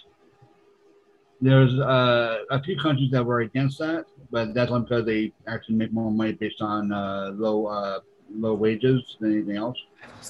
Not China, uh, Japan or something like that. But anyway, Yeah. Uh, let's see. What else do you guys want to talk about tonight? Um, they're going to be releasing some UFO stuff soon, and I'm very excited about it. And Lord Sterling are going to like go in depth on that. I'm warning you now. didn't uh, Marco Rubio talk about that uh, a few days ago? Yeah, yeah, they talked about it on 60 Minutes last night. Um, uh, I've been paying close attention to the specific guy that's been releasing these unclassified things that are really compelling. Like they're super compelling. I, I don't want to downplay this. Don's not saying that they're aliens, but like if they're not aliens, we need to know for national security purposes what the fuck they are because we ain't got that technology. Ain't none of us seen any of that technology before. And I'm telling you from like from a simple grunt aspect of you know just a regular infantryman in the army, ain't ever seen it. Uh, there are there are pilots who pilot the most top secret planes we've got that have never seen it and don't know what they're looking at on their own fucking radars. And for a pilot who is a, an expert with that, to not know what the fuck he's looking at or Yeah. looking at, yeah, I'm pretty excited to that spinoff, and I, I, I just, I guess, I just want to say that we have big plans for, you know, like additional programs and whatnot. Um, but we need help getting it going. So again, if you are a content creator, a writer, a musician, a meme maker, If damn, we- we could use a meme lord. a, a walking shit post. Yeah, if you are a walking shit post, dude, hit us up. We are here to recruit you. uh, again, if you're with another like left wing media foundation, I don't want to say foundation. No, not foundation. We're not foundations. We're an organization. If you're from a left wing media organization and you want to do um, work together, we're trying to build this. Anyway, Oh, James, don't worry. I see you in the chat. When I figure out what it is, I'll tell you. But I'm telling you right now, dep- no matter what it is, it's a national security risk. We need to take that seriously. Honestly, I'm just glad that our pilots are smart enough to not fucking shoot at it. Dude, yeah. Yeah, but they've had like near, near, like, Encounter. collisions and shit like that. Like, Yeah. and, and, and it's unidentified aircraft continue continuously violating American airspace. I don't know how the right wing's not pissed off about this. Like, come on. Everyone should be. Like, they, they don't want to take the risk of like how is it the fringe left is concerned about this and the right, the right who should be like, oh, America's sovereignty. it would be egomaniacal to think that we're the only planet in existence I know. that has life on it. I know. So you never know. We can't actually rule that. Either one way, it's out. still it's they take But- the religious text literally, so they believe that they are, without a doubt, the only intelligent species out there. okay so so what's coming down from space and like easily transitioning between air and water uh, is is the most recent one you watch this thing easily transition from being in the air to being in the water with no wreckage and no Yeah. break in speed and it's going past faster than sound but it didn't break the fucking sound barrier and this is a mhm. routine thing they're routinely violating american airspace And who's gonna call? Space Force. They're saying hello. Space Force. It should be Space Force. Oh Fuck my it. Send some Space God. Marines, man. Some Guardians. God damn it, Space Marines! No, no. Listen, all I'm saying is if they start having a Halo program, bro, I'm re I'm re upping. I'm I'm gonna be Master Chief. Uh, has anyone here ever seen a UFO? I've not necessarily seen what I would call a UFO, but I've seen some things that I couldn't quite discern what exactly they were. Although I do live right outside what used to be a nuclear facility for the Air Force, and that UFO sighting in Michigan where Gerald Ford got pissed off because they said it was swamp gas and motherfucker, we live in the swamps. We know what swamp gas looks like. Um, that happened at that airbase right over there. Uh-huh. Oh. Yeah, they they flew up to the airbase, hovered over where the rockets were. For Natalie said, "Have you checked the right on that?" I bet they're talking about it in select groups. I mean, they probably are, but I'm not in those groups anymore. Oh man, I remember the libertarian days. Oh man, listen, I was so naive, dude. It sounds good when I'm first getting out of the army, but It sounds good when you're. It sounds good when you're drunk. yeah. oh god. We've been going on. We should probably get off here. We're we ain't got nothing else to really talk about, right? I mean, not anything planned necessarily, except for the the Rev Left Book Club. Oh, but yeah, I mean, this whole this whole episode was on the fly. true. Let me say something real quick. Yeah, go for it, man. I'm pro- this is probably going to be used against me, but Whatever. In a court of law or like shit. by me. no, probably for when I run for Congress. Ah, I've seen I've seen a UFO. hey Three of man. them. Hey, Uh, that's not going to be three- used against you. Reagan saw UFOs and got away with it, so Time out! Don't compare Austin to Reagan. he's not. no. He's not going to release crack into the inner cities to fund a drug war to pay for Unless, some war. unless you mean I have the potential to be president, and then, then it's okay. or a famous Christ. movie star. No, they were triangle like. Uh, you've seen uh, a volcano rock. hmm Well, it looked like that, and it was uh, uh, light was shining from it, but it was more like light was inside of it shining out. But it Yeah. wasn't clear. It looked like the rock, and there was three of them, and they had to be probably a size of a football field, I'd say, each of them. So Yeah, that uh, they weren't making any sound whatsoever. So I've never I- seen some shit like that, but I wouldn't doubt it. Now, when you say UFO, we don't mean aliens. We that never means aliens. It means that it's literally unidentified flying object. I mean, obviously, we don't have the technology that we know of. That we know of. Yeah, But I mean, with uh, what is it? How much? Seven hundred and something odd billion dollars we're spending on uh, most of that, most I'm of that's going to some kind of most of that's going to the CEO of Boeing and like DARPA and shit like that. maybe. DARPA, maybe DARPA has its own funding, doesn't it? I have no idea. I could Hey. be wrong on that though. I'll I'll concede that. Um, an hour ago, Netanyahu vowed to continue strikes on Gaza. Okay, so here's my take on Israel Palestine. We should all, myself included, I'm kind of being a hypocrite here because I admittedly don't have time often, but we should all be marching in the streets in solidarity with Palestine at this point. We're not saying that we're defending terrorist organizations, but how would you feel if you had an invading force 212 civilians, 61 of which were children on the Palestinian side, on the Palestinian side, compared to 10. 10 on the Israeli side, two of whom were also children. Yeah. Which is b- both are horrific, but yeah, that Yeah. one number is just like what the fuck. Yeah, that's not even like a conflict. That's not that's not two-sided. That's strictly No. a racial genocide. I mean, is Israeli citizens that are that are of Arab descent are still treated like ass. Palestinians are basically David throwing rocks at Goliath right now. So what you're saying is David's just got to crack him a real good one in the skull. I don't know that that's how it's going to pan out, man. Yeah, I don't know either. And I mean, like, I don't even know really what to say about the situation other than we should be marching in solidarity with Palestine because I don't think any type of U.S. intervention would be a good thing.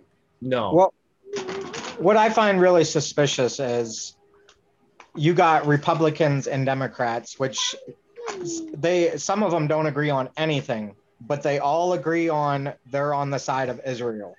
Yeah, because because if you're not, you're an anti-Semite. And wait, but Bernie is on the side of uh, Palestine. Yeah, but he And he's a Jew. He can't be an Yeah, anti. Well, he- he can be an anti. there, there's a whole sect of Judaism that doesn't believe that is they're anti-Zionist and they are treated just as shitty as Palestinians are, man. They're ultra-conservative Jews, and they they said that you know the Messiah hasn't come yet, so why are we allowed to have a country? Um, granted, you know, I don't I don't play into a lot of that religious stuff, but like I don't know, man. The book of Revelations made a comment about uh, a wave of fire moving into Israel on the wings of an eagle. I, I mean, Book of Revelation got a lot of things, man. I know, I know, I know, but the symbolism is there, man. Uh, Is, weird things uh, happen when you when you eat. Is uh, Netanyahu still being uh, investigated for corruption? I'm I don't know. I don't know, but I mean, I would like to point out to everybody that Israel's had four elections in the past two years. Yep. He lost and refused to leave. Lost and refused to leave. Oh, then that's When they were That sounds real fucking familiar, don't it? Uh huh. didn't they protest outside of uh, the building and try to get him out? Like, but he wouldn't leave and stuff. Yeah. Yeah. Yeah, we kind of had the opposite. Anyway, Yeah. Oh, that's. oh man. Witness testimony in his trial began on 5 April, but uh, it's he was officially indicted for breach of trust, accepting bribes, and fraud. As a result, Netanyahu is legally required to relinquish his ministry portfolios other than prime minister. Netanyahu's, uh, Netanyahu's trial in the Jerusalem District Court began on 24 May Hmm. 2020, and then witness testimony began 5 April 2021. If we're going to be using biblical references for Netanyahu, I want to point out that he he seems to be more like Herod or or who's the dude before David? Um, yeah, Saul. I think so. Yeah. Yeah. They're not painted I don't I don't know if anyone's read the Bible, but I have. Uh, they're not painted in good light in the Bible. Where who? Herod and Saul. Uh, I don't know. I, I don't really know how to so there's a story for a story from 4 May uh, saying that Netanyahu failed to form a government before his mandate expired. Um, and it's the third time in the last two year two years that he had the first crack at forming a government and failed to do so. But it says this time his rivals may be able to form a government without him. wasn't uh, the two parties that were that kind of have equal power now? Or like one is a left le- left type party, and the other one is a more middle type party. Is that right? Or do you? see that? Well, I mean, I don't know anything about their governmental structure, honestly. I know they're a parliamentary democracy, but um, the center left one more streets or streets seats. so there's a center left and a far right party, by the sounds of it. Oh, okay. Right. Man, This uh, him not being able, him not being stripped of his power, uh, kind of reminds me of the trial with the Amanda Knox and that prosecutor that should have been stripped of his power beforehand, due to the same, pretty much the same things. And that's actually, I think that's how she got off as far as, as far as the the, the uh, conviction.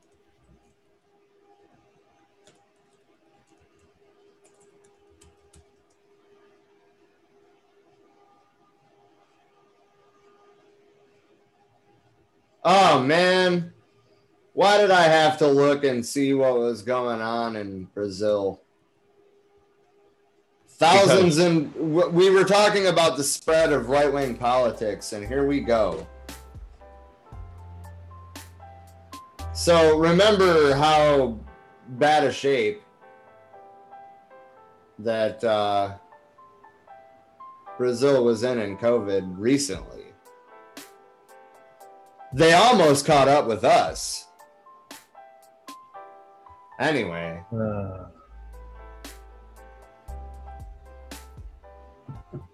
Do you know what their total population is? no, I don't. So they've got, it says here, 403,000 deaths from COVID. 430,000, I thought it was. Hold on, I can scroll back down. What do I mean? I thought Right?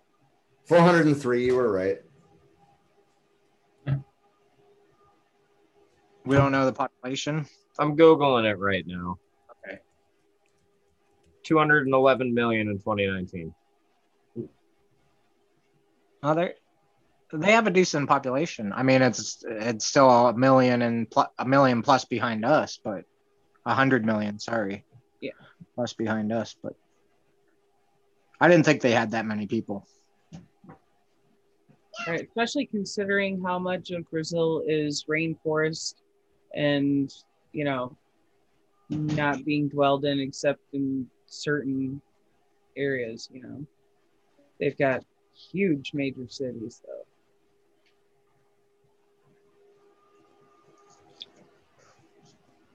I miss Honduras. You know, there's been no news out of Colombia in two weeks. Really?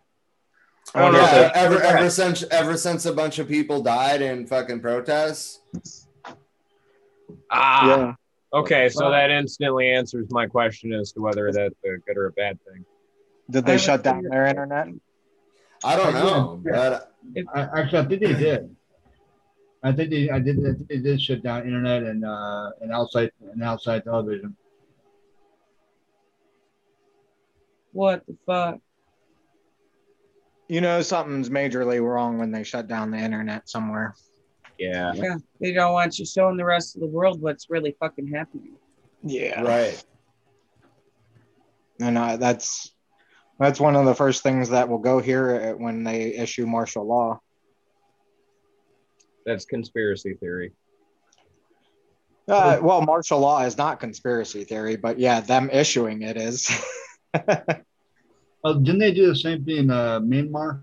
Uh, they they, they uh, took uh, um outside um, communications as far as like you know television and uh, Wi-Fi and all that stuff. They they did the same thing in Pac or not Pakistan, uh, Palestine recently too. I mean, they they took out an Associated Press building that had been an Associated yeah. Press building for 15 years. Yeah, They- and, uh, and, uh, with a Hamas or someone. Uh, I think Yeah, they Hamas- said it was a Hamas building, but the Associated Press, including Al Jazeera, CNN, Fox, all them, had been operating out of that building for 15 years and never saw any Hamas presence in the building. Yeah, I, I, I think the uh, the head editor of AP was like, uh, no, that never Yeah. happened. Yep. He uh, he said in an interview, he was like, I can't speculate as to why the Israeli government would bomb a AP office building that had been an AP office building for 15 years, but I can tell you that it's going to be harder to get news out of out of Gaza now. Yeah. They also mistakenly thought the building was empty. Yeah. There's uh one of the reporters still in the building when they bombed it. Wow. Yeah, I mean they they didn't. They did give a warning. They gave an evacuation order, but they didn't give a hell of a lot of time. No, I think like an hour or something like that. Yeah, not Um, enough time to save any equipment or uh, archives or records or Actually, I barely think, enough time to get everybody out. I think it was 30 minutes. I, I think that was the, I think that was the, the actual number.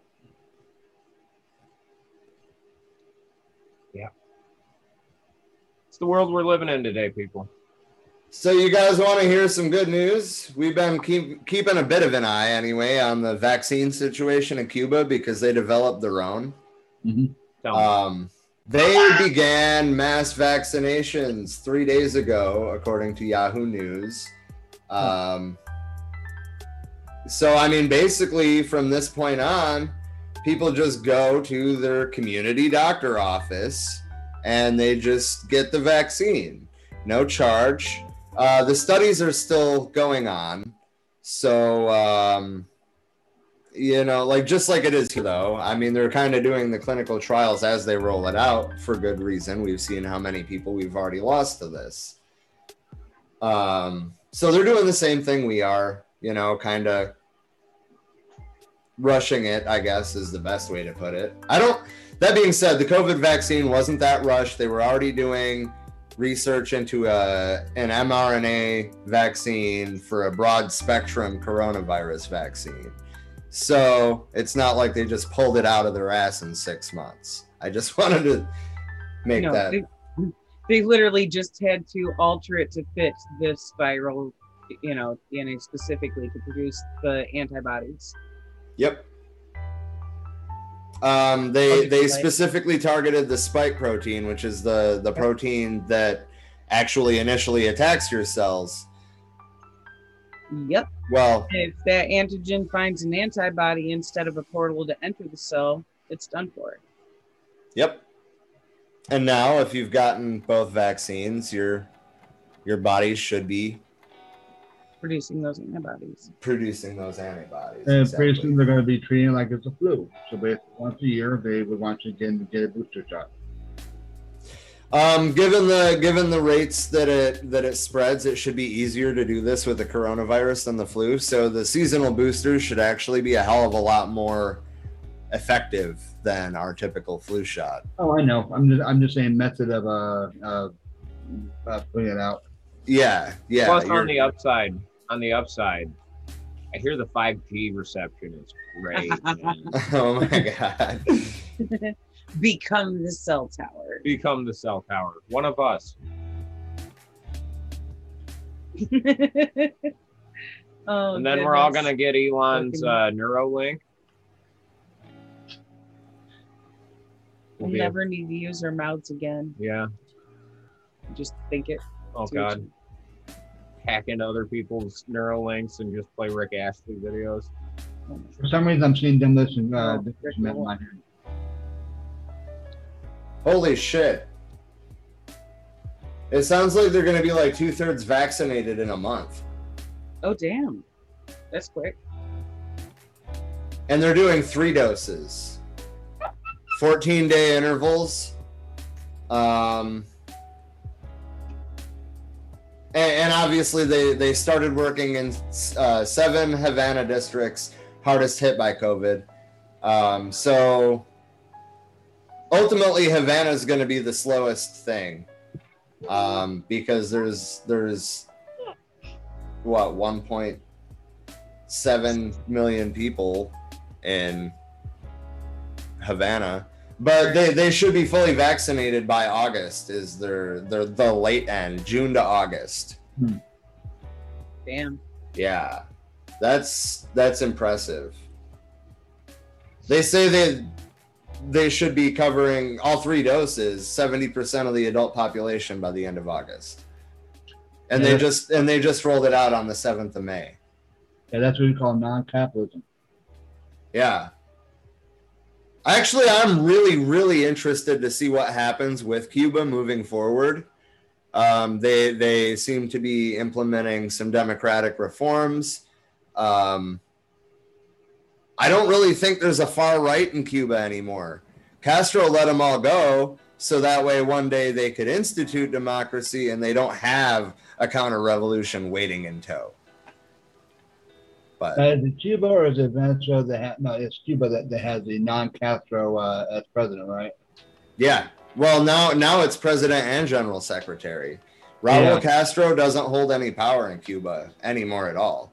Right, and uh, last time I checked, the new president is more of a uh, middle of the road kind of kind of guy. Seems Yeah. like it. I mean, he's still a, a member of the Communist Party. So when we say center of the road, we're still talking a hell of a lot farther left than we are here in the U.S. Yeah, no, But- no, yeah. Yeah, but I, Um, I think they're. Uh, I think I think they've been inviting more big big corporate uh, companies in to do more business with as of late. they've been trying to. I, I don't know if market reforms is the way to word it, but they have been allowing private industry back in. That being said, it seems like they've been trying to make the private industry mostly mom and pop shops. Yeah. um, which is kind of interesting because like that should have been that should have been their approach to begin with, in my opinion. But I'm not a Cuban. I don't know their situation. I I can't speak on that. Um, Yeah. But I, I mean, they're say what you will about Castro's rule. It could have been a hell of a lot worse, and he let people that didn't want to be there leave. Yeah. He I didn't go remember. in. He didn't go in and kill them like we do in the United fucking States. Yeah. So, I, and I mean, like their literacy rate is better than ours, and we make it Yeah. sound like they're the backwards nation. You know, like Well, I they mean, they pumped out a vaccine what six months later than us, and they're gonna vaccinate faster. They're gonna they're gonna be at herd immunity before we are. I think that like what what why I keep talking about MMT is kind of showing that we uh, we already are backwards as far as economics go. Right. So that, so that shows that policy we're also back we're also backwards. Right, because things like medical care shouldn't be profited off of. It's one thing to have an even exchange of energy for that person's labor and time and skills and the education they had to go through to, like, say, be a doctor or a nurse, etc. But when there are bureaucratic assholes running the show who are pocketing fuck tons of money, not just a normal salary for the work they're doing, you know, Yeah. we have a problem. We have a massive problem. Like people have become millionaires, if not billionaires, Mhm. Because of the pharmaceutical industry. Yeah, they, they turn everything into a commodity. That's you know, that's right right for the market picking as far as that part goes. Healthcare, mm-hmm. education, you name it, they turn into a, a product to buy, not not something to experience. you you got our politicians too gambling on that shit too as well. You know what I mean? They own stocks and all that, Yeah, all no, the true. companies and everything, and it just. Uh, I mean, uh, I believe that nobody at no no matter what seat you hold, if you're a politician, you shouldn't have or you shouldn't be allowed to have any stocks in anything. Yeah, So- that would be called insider trading. Yeah. Well, especially with the shit that uh, Marjorie Taylor Greene was doing too. Um, God, she's amazing. She and her husband have a lot of money invested in the stock market, and she was literally in the fucking committee that's supposed to regulate the stock market. Yeah, she, uh, she was one of the ones that uh, that got the uh, inside scoop as far as the, uh, the vaccines and all that, and decided to uh, trade in from uh, hospital stocks or healthcare stocks into the vaccine uh, distribution companies that were doing that. That Yep. itself is that itself is illegal because that's yeah that's insider trading. that bitch should have been kicked the fuck out at that very moment of like you just exploited your position for your own personal profit like get the fuck out i mean there's so many reasons to kick her out she's a bigoted bitch Yeah. she's hateful Well, it's like how many people in, uh, in the same party are, are guilty of in the same time. In that case, there would be no The, I mean, she definitely does that. So, Um, yeah, she she wrote the uh, the Medicare Medicare Part D uh, policy. It was made illegal for for uh, the government to uh, negotiate down prices.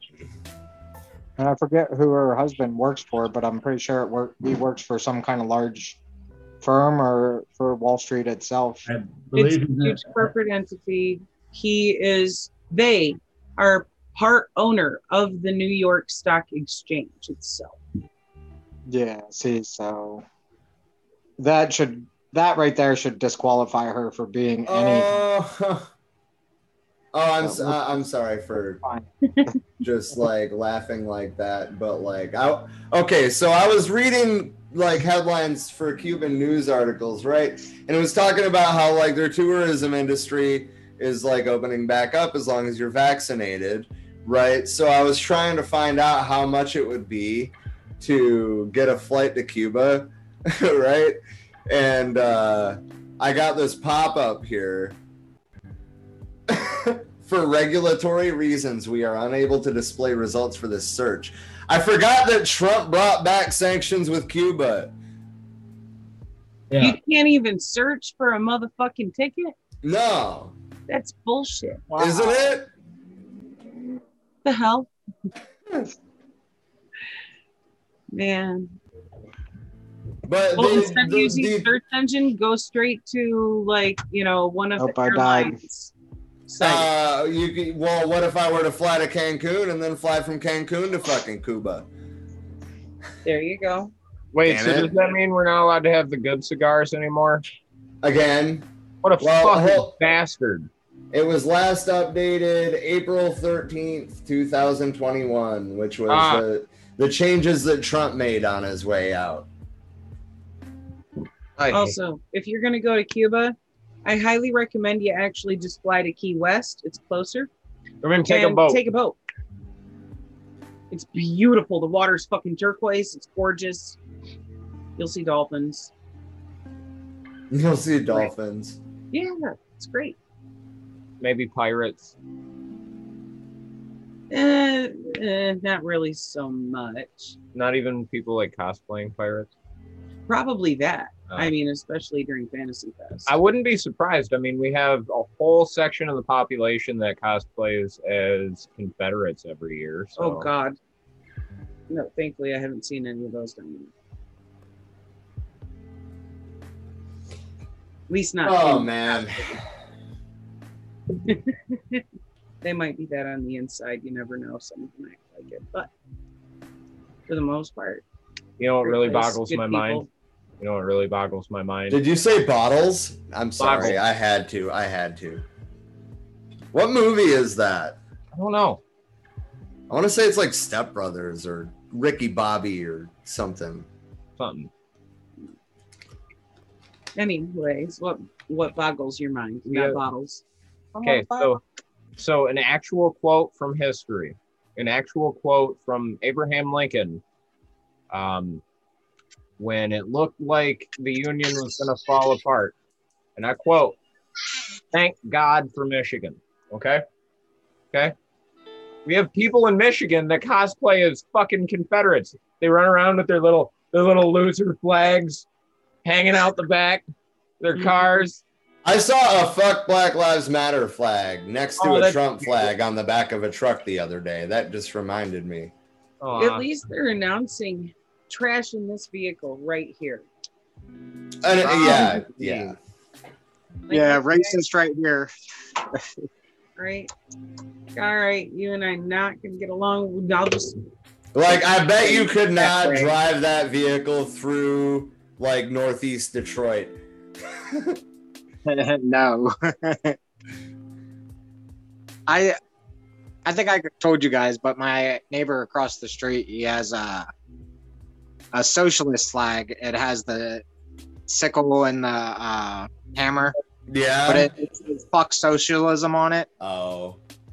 oh I- cute. I saw it, and because you can't see the "fuck socialism" unless you stop and like look, it only looks like a you know hammer and sickle flag. my neighbor finally took down his uh his giant um his giant Trump 2020 flag. I I think it might just be coincidence coincidence, but it was about a week after I walked past, waved at him, and said that I liked his uh, pride flag. Oh god. I mean, yeah, a white pride flag. Yep. I didn't specify. oh man. The, the, Good job, Don. Fucking embarrassing the shit out of that dude. The truck with the uh the uh, the, the Black Lives Matter and the uh and the uh one kind of like what's the boggles my mind as far as that part goes. I think uh, you, uh Rob, you said it was a um Black Lives Matter and uh and uh Trump 2020 or something like that on the on the back of it. No, it was a fuck Black Lives Matter and a Trump Oh. 2020. Okay, Yeah. yeah, I, I I didn't hear the fuck part. Stupid. So they're not just a little racist; they're really racist. Never mind. My my mind my mind's not- no longer boggled. but, Uh, anyway. Oh man. No, I, I made sure I said "fuck you" to that person that across the, the road, though. You know, so Thank you for that. You're a true American. I I, love you. I, I told Ashley, I said, I hope their fucking house burns down and they fucking don't call the firefight, you know, fire department. Because fuck socialism. Right? Oh damn. Get him. Don't put Get them 'em. in public school either. That's fucking Yeah, right. socialism. Fire department socialism. Yeah, that's what you just Oh, okay. Okay. Mao. None of you even laugh reacted to that fucking Family Guy clip I sent. Oh, fuck off. You see it. Oh no, dude, it was funny as fuck. It was it was Stewie saying that they were reading about Chairman Mayo. Okay, so first of all, they got a cat, right? Okay. And then like the cat can talk, and Brian found out the cat can talk. So Brian's trying to tell Stewie the cat can talk. And then he's like, Yeah, we're sitting here learning about Chairman Mayo. And the cat's like, Meow. Get it? Get it? Yeah. Yeah, I get it. Now, I like to I, you guys I, having I me would on. definitely share that. I like to thank, for, thank you guys for having me on, but it's getting late. I had to, I had to play, play myself. All right.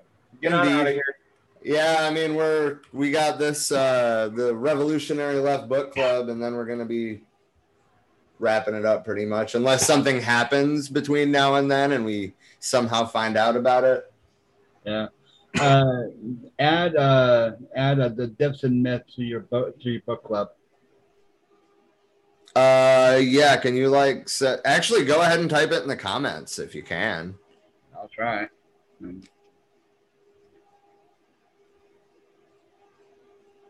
But yes, I will. Uh, so we are going to cover chapters 12 and 13 today of quotations from Chairman Mao, also known as the Little Red Book. Um, chapter 12 is political work. And um, I, I just want to clarify like, if you guys got uh any anything you can take away from it or anything you want to add to it or uh, critique of it or whatever uh bring it up this can be more of a conversation than it's been um anyway same for same for you guys in the comments um anyway so the system of party representatives and political departments adopted for the first time in china entirely changed the complexion of these armed forces. The Red Army, which was founded in 1927, and the Eighth Route Army of today have inherited this system and developed it. Meaning, the imperialists founded the Red Army and the Eighth Route Army, and uh, it was taken over by the People's Liberation Army. The People's Liberation Army has developed its vigorous revolutionary political work, which is an important factor in winning victory over an enemy, on the basis of a people's war and the principles of unity between army and people, of unity between commanders and fighters, and of disintegrating the enemy troops. This army has built up a system of political work which is essential for the people's war and is aimed at promoting unity in its own ranks, unity with the friendly armies and unity with the people, and at disintegrating the enemy forces and ensuring victory in battle.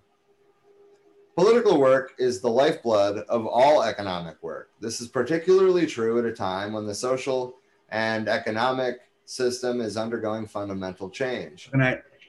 Yeah, have a good night. Thanks for coming on, man. Oh, he put it in the chat, not in the comments. That's okay.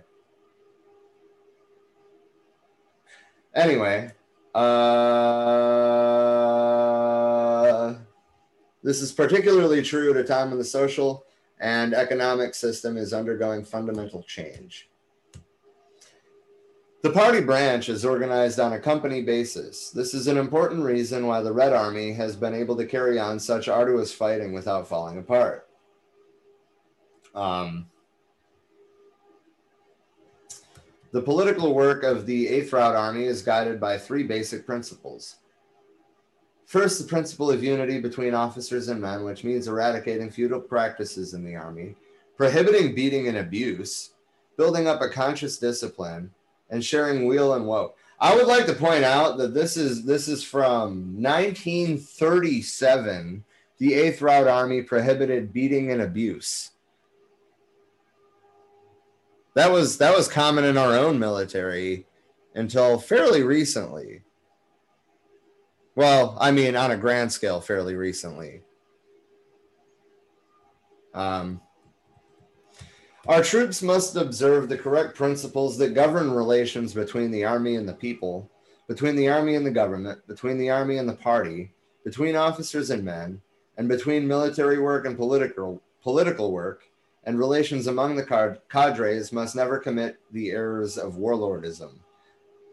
That's kind of fucking important.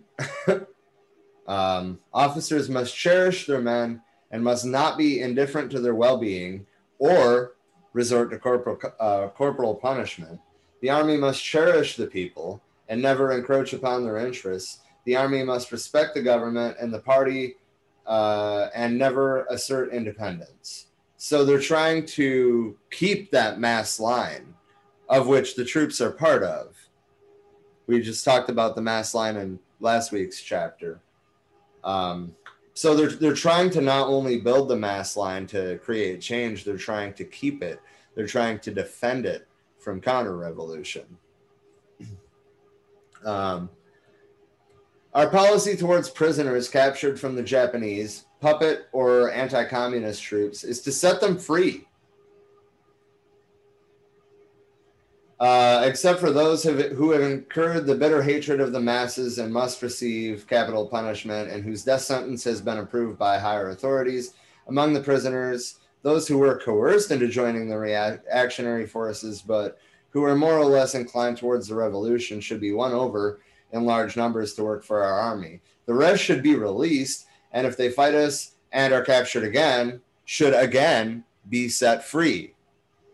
We should not insult them, take away their personal effects, or try to exact recantations from them, but without exception should treat them sincerely and kindly. This should be our policy, however reactionary they may be. It is a very effective way of isolating the camp of reaction. Because remember, the reactionaries are always going to be saying that we're these evil people. Communists are evil, right? No, at their core, no. They're just people. anyway, um, even the reactionaries have human rights, is I guess what I'm trying to get at. Weapons are, are an important factor in war, but not the decisive factor. It is people, not things, that are decisive. The contest of strength is not only a contest of military and economic power, but also a contest of human power and morale. Military and economic power is necessarily weeded, wielded by the people. Uh, the atom bomb is a paper tiger, which the US reactionaries use to scare people. It looks terrible, but in fact isn't. What? Of course, the atom bomb is a weapon of mass slaughter. Okay. But the outcome of said war is decided by the people, not by one or two new types of weapon for a second I was like, what? Because he says it isn't terrible, but then there was context and I freaked out a little less. Point is, is even with the atom bomb, the war was decided by people, not by the bomb. Um, soldiers are the foundation of an army unless they are imbued with a politi- progressive political spirit, and, and unless such a spirit is fostered through progressive political work, it will be impossible to achieve genuine unity between officers and men, impossible to arouse their enthusiasm for the war of resistance to the full. Uh, the war of resistance would be referring to the war against the Japanese imperialists. This is May 1938. Um, and impossible to provide an excellent basis for the most effective use of all of our technical equipment and tactics. Uh, the purely military viewpoint is very highly developed among a number of comrades in the Red Army. It manifests itself as follows one, these comrades regard military affairs and politics as opposed to each other and refuse to recognize that military affairs are only one means of accomplishing uh, political tasks. Some even say if you are good militarily, naturally you are good politically. If you are not good militarily, you cannot be any good politically. This, to go, this is to go a step further and give military affairs a leading position over politics. Ideological education is the key link to be grasped in uniting the whole party for great political struggles. Unless this is done, the party cannot accomplish any of its political tasks. Recently, there has been a falling off in ideological and political work among students and intellectuals, and some unhealthy tendencies have appeared. Some people seem to think that there is no longer any need to concern oneself with politics or with the future of the motherland and the ideals of mankind. It seems as if Marxism was once all the rage, but is currently not so much in fashion. To counter these tendencies, we must strengthen our ideological and political work. Both students and intellectuals should study hard. In addition to the study of their specialized subject, they should make progress both ideologically and politically which means that they should study Marxism, current events, and politics. Not to have a correct political point of view is like having no soul. All departments and organizations should shoulder their responsibilities in ideological and political work. This applies to the Communist Party, Youth League, government departments in charge of this work, uh, this work, and educational institutions and teachers. So that's used by reactionaries against um, Mao's government a lot, I would say. And well, I mean, you know, they compare the Youth League to Youth for Hitler. But I mean, I would say that being taught the framework of Marxism more so doesn't teach them an ideology, it teaches them how to view the world. Instead of teaching them what to think, they're being taught how to think, in my opinion. Um, I could see how that could be abused, but I don't think that was ever the intent. I think it should be a part of the core education from start to finish to include philosophy, logic, and ethics because those all go hand in hand with each other hand in yep. hand in hand. Yeah, yeah.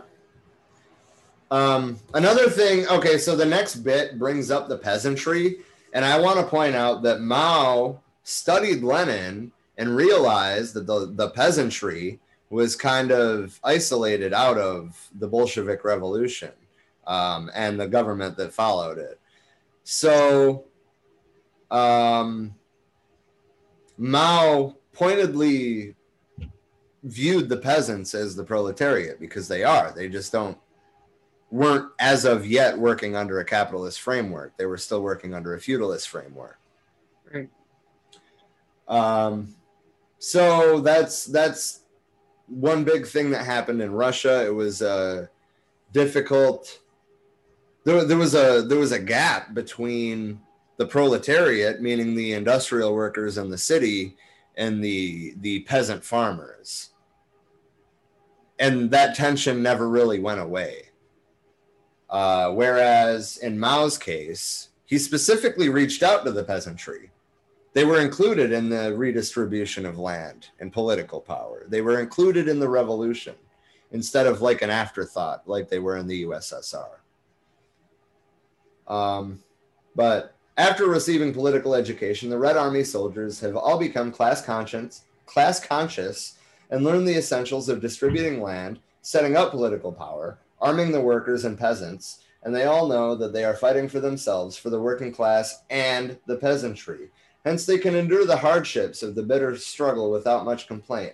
Each company, battalion, or regiment has its soldiers' committee, which represents the interests of the soldiers and carries on political and mass work.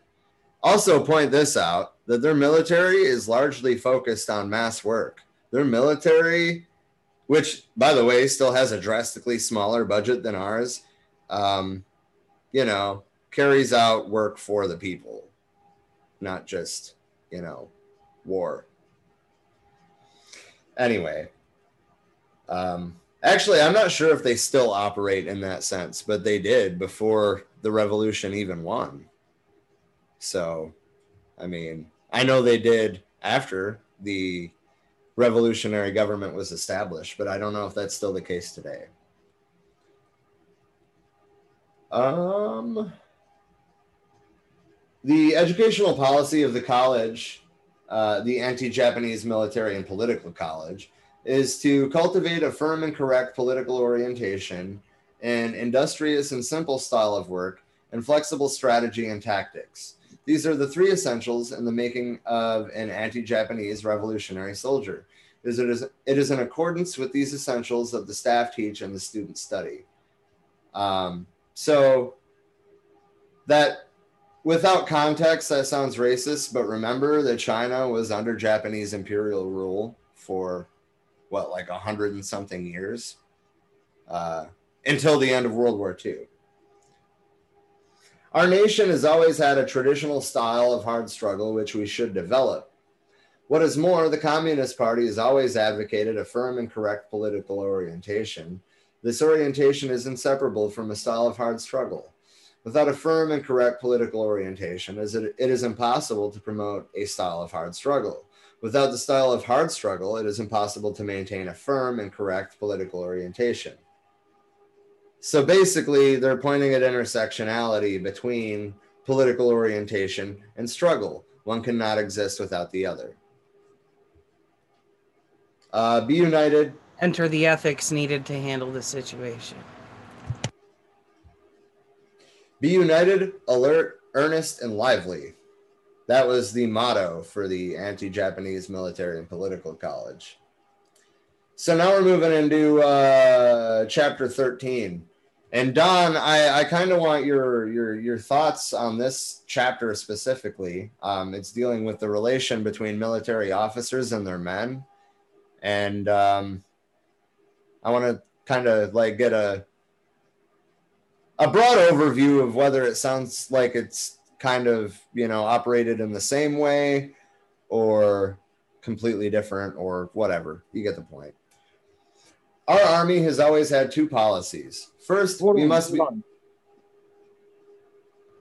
Do you not have the what really counts in the world is uh, conscientiousness and on there? What? You missed a part. Oh, I probably did miss a part. Actually, what did I miss? I'm sorry. I just didn't know if they didn't have it on there or if you just missed it. What really counts is in the world is uh, conscientiousness, and the Communist Party is most particular about being conscientious. I did miss that. Good eye. So now we're moving into chapter 13. Uh, our army has always had two policies. First, we must be ruthless to our enemies. We must overpower and annihilate them. That's pretty fucking straightforward.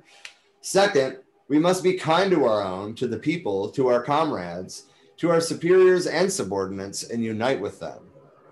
We hail from all corners of the country and have joined together for a common revolutionary objective. Our cadres must show concern for every soldier and all people in the revolutionary ranks must care for each other, must love, and must help one another. A movement to support the cadres and cherish, cherish the soldiers should be launched in every army unit calling on the cadres to cherish the, the soldiers and the soldiers to support the cadres. They should speak up about each other's shortcomings and mistakes and quickly correct them. In this way, they will be able to achieve a very good internal unity. What do you think about that, Don? Should are you are you encouraged to speak up about shortcomings and mistakes both ways between the uh, cadres and the men? And No. the- exactly. No. I, I didn't think so because it wasn't like that in training anyway. What kind of bullshit? No. Fuck no. So the idea is that um, if the leadership is out of line, then uh, the men should be able to say something about it. In theory, yes. In theory, yes. We have the investigator general who we can go to for any sort of infringement on rights or overstepping of bounds, anything like that. But in theory and in practice are two different things. That's that's fair. That's fair. And again, I would like to see how much of this still holds true today, because it's probably not a hell of a lot, given China's massive reforms over the last you know, thirty years or whatever. Anyway, uh, many people think that it is the wrong method that the wrong methods that make for strained relations between officers and men and between the army and the people. But I always tell them that it is a question of basic attitude or basic principle of having respect for the soldiers and respect for the people. It is from this attitude that the various policies, methods, and forms ensue. If we depart from this attitude, then the policies, methods, and forms certainly will be wrong, which I mean, I again I would like to see whether or not these this is still the case today because it had a self-correcting mechanism in it. The question is, did they use it? Anyway, um, and the relations between officers and men and between the army and the people are bound to be unsatisfactory. Our three major principles for the army's political work are first, unity between officers and men, second, unity between the army and the people, and third, the disintegration of the enemy forces. To apply these principles effectively, we must start with this basic attitude of respect for the soldiers and the people, and out of respect for the human di- dignity of prisoners of war once they have laid, laid down their arms. Those who take all this as a technical matter and not one of basic attitude are indeed wrong and should correct their view. So they, they brought up again the human dignity of prisoners, and I think it's important to note that they were basically their their status on political on prisoners of war rather are set them free, and if we capture them again, set them free. Um, there there were instances where capital punishment could take place. Um, but not against their own people, against specific enemies that didn't, you know, like surrender and go peacefully. Um, but if they did go peacefully, if they laid down their arms in good faith and allowed themselves to be captured, let them go. Um, anyway, communists must use the democratic method of persuasion and education when working among the laboring people and must on no account resort to commandism or coercion. The Chinese Communist Party faithfully adheres to this Marxist Leninist pr- principle. Um, so I do think that there are there are periods in China's history where that wasn't the case. I, I just want to say that up front.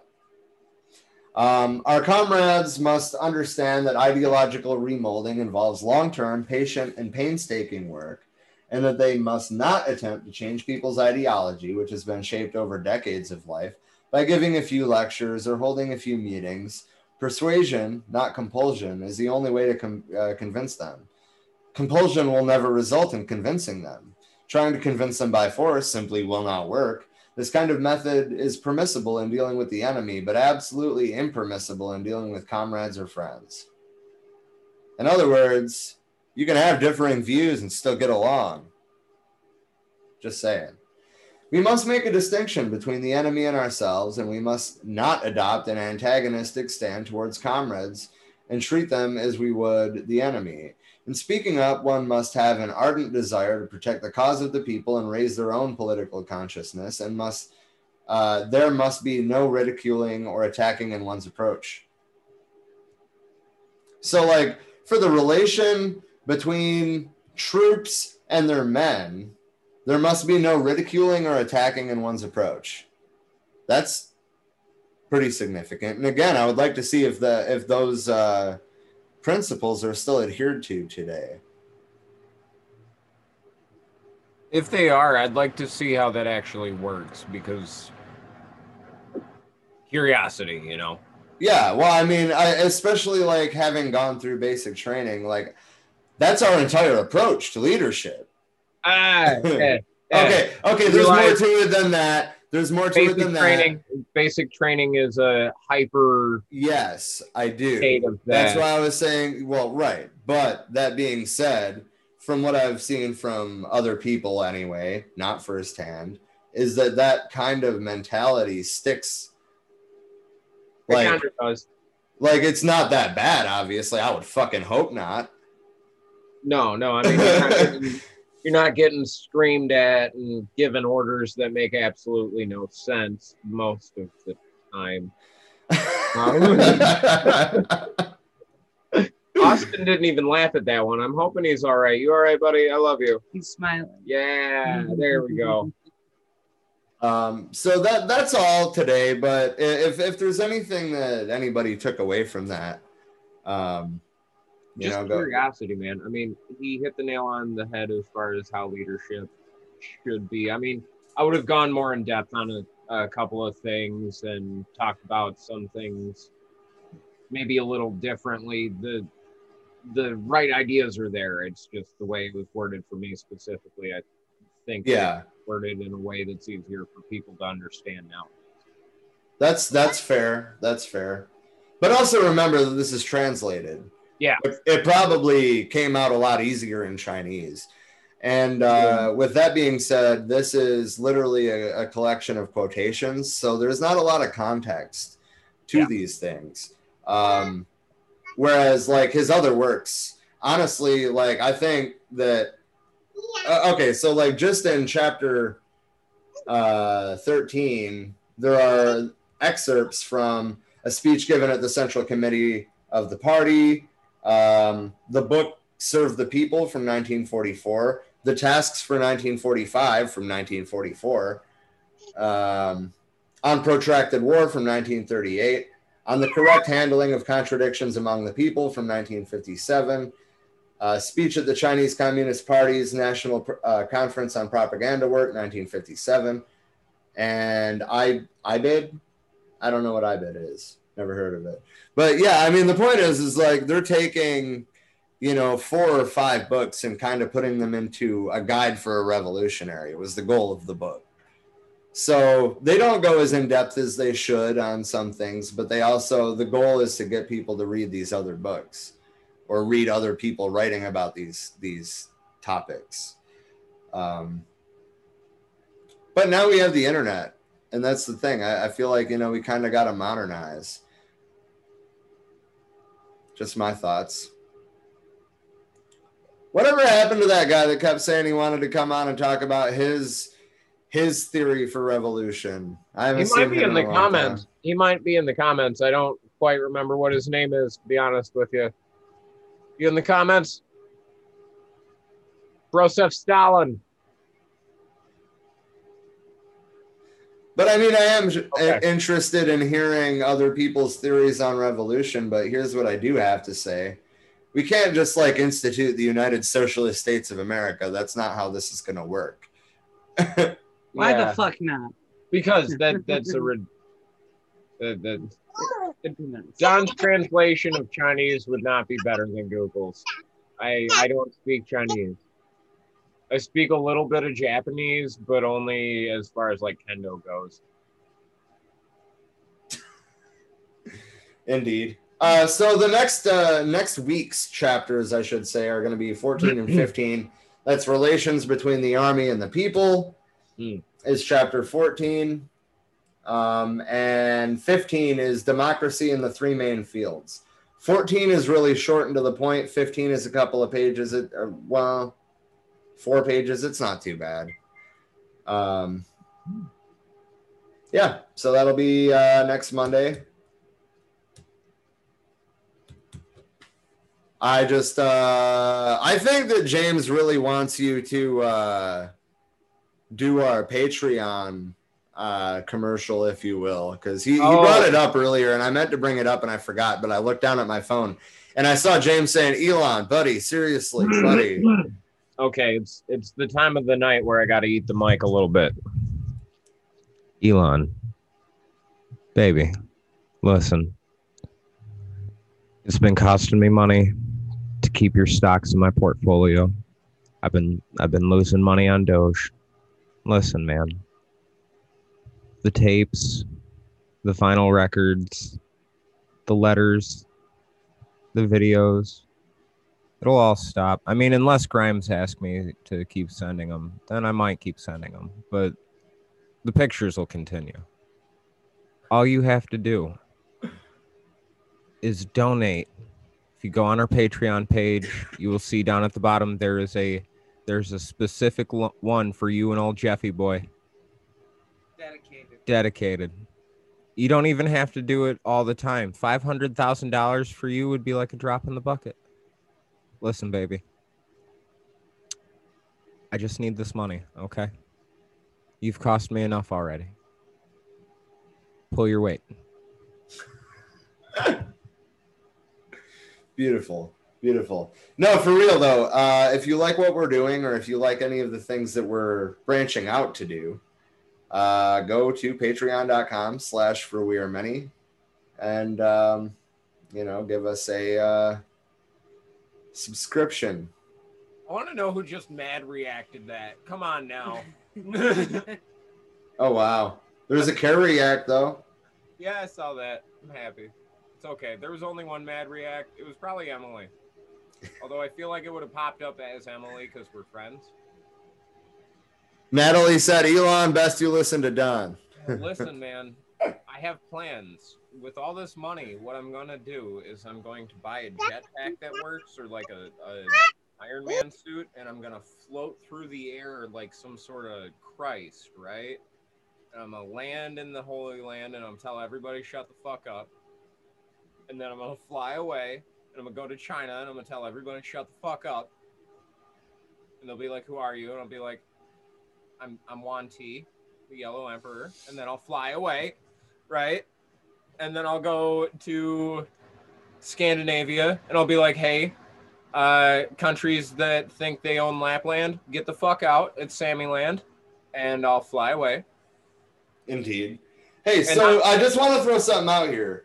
Tomorrow, uh, well, I mean, I guess it depends on what I'm doing tomorrow, but I have tomorrow off instead of Thursday. Ooh. So if we want to do a show on something else, I can probably put it together tonight and we can do it tomorrow. So if you guys have any ideas, I'm down to hear them. If anybody in the comments has any ideas, I'm down to hear them. We can put out a bonus show this week. I'm down for it. That being said, I will not be able to make it this Thursday. I don't know if you guys will be able to do it or not. Um, Eh, but yeah. we'll see. We'll see what happens, man. No promises. Sometimes technical difficulties. Oh yeah. Oh yeah, I know. I know. But uh yeah, I'd like to do something tomorrow. I don't necessarily know what for sure, but um yeah, I'd like to build content. I mean, for that matter, we don't have to go live tomorrow. It can be a pre-recorded thing. Actually, maybe we should pre-record tomorrow and then release it at our usual time on Thursday so it doesn't mess anybody up. That's a good idea. Anyway, uh, we have reached the end of the stream. Um, yeah. Uh, Um, um, um, um, I had something for the end of this. Uh, stay tuned for the Deep State with Don Hughes. Like I said, it's going to be the Daily Show for Antifa sluts. Bring your acid for putting in your pussy, and you know we'll have some fun. Yeah, we don't provide that. We're kind of broke right now. The party doesn't have much funding. We spent a lot of money on Oh my on turning the frogs in Texas gay. Did you just say the party? Are we a, are we a party now? I mean, we're the deep state. Oh, We're the uh, the secret leftist cabal that runs everything. No, I I'm really excited to uh, start these these branching outs. I mean, don't get me wrong. I love the current event stream, but I don't like it when that's all we can do.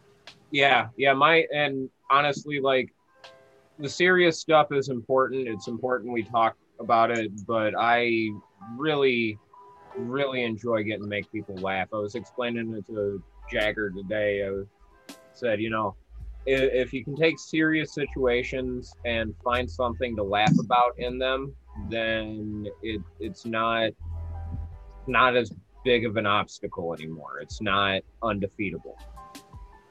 I like that. I'm excited to get to do some comedy. I think I'm a pretty fucking funny guy. Hell yeah! Hell yeah. And if anybody's got any complaints, I've got a complaints department. It's really just that that um A mousetrap with a button glued to it. no, it's the it's the grenade that was everywhere in the 90s. Ah, yeah. well, it had yeah. to be one of the two. Of course. There's a jackalope mounted right over it. I'll get to you when I get to you. Oh man. All right. Have a good night, everybody. Good night, man. It's my brain retrieving the right memory of.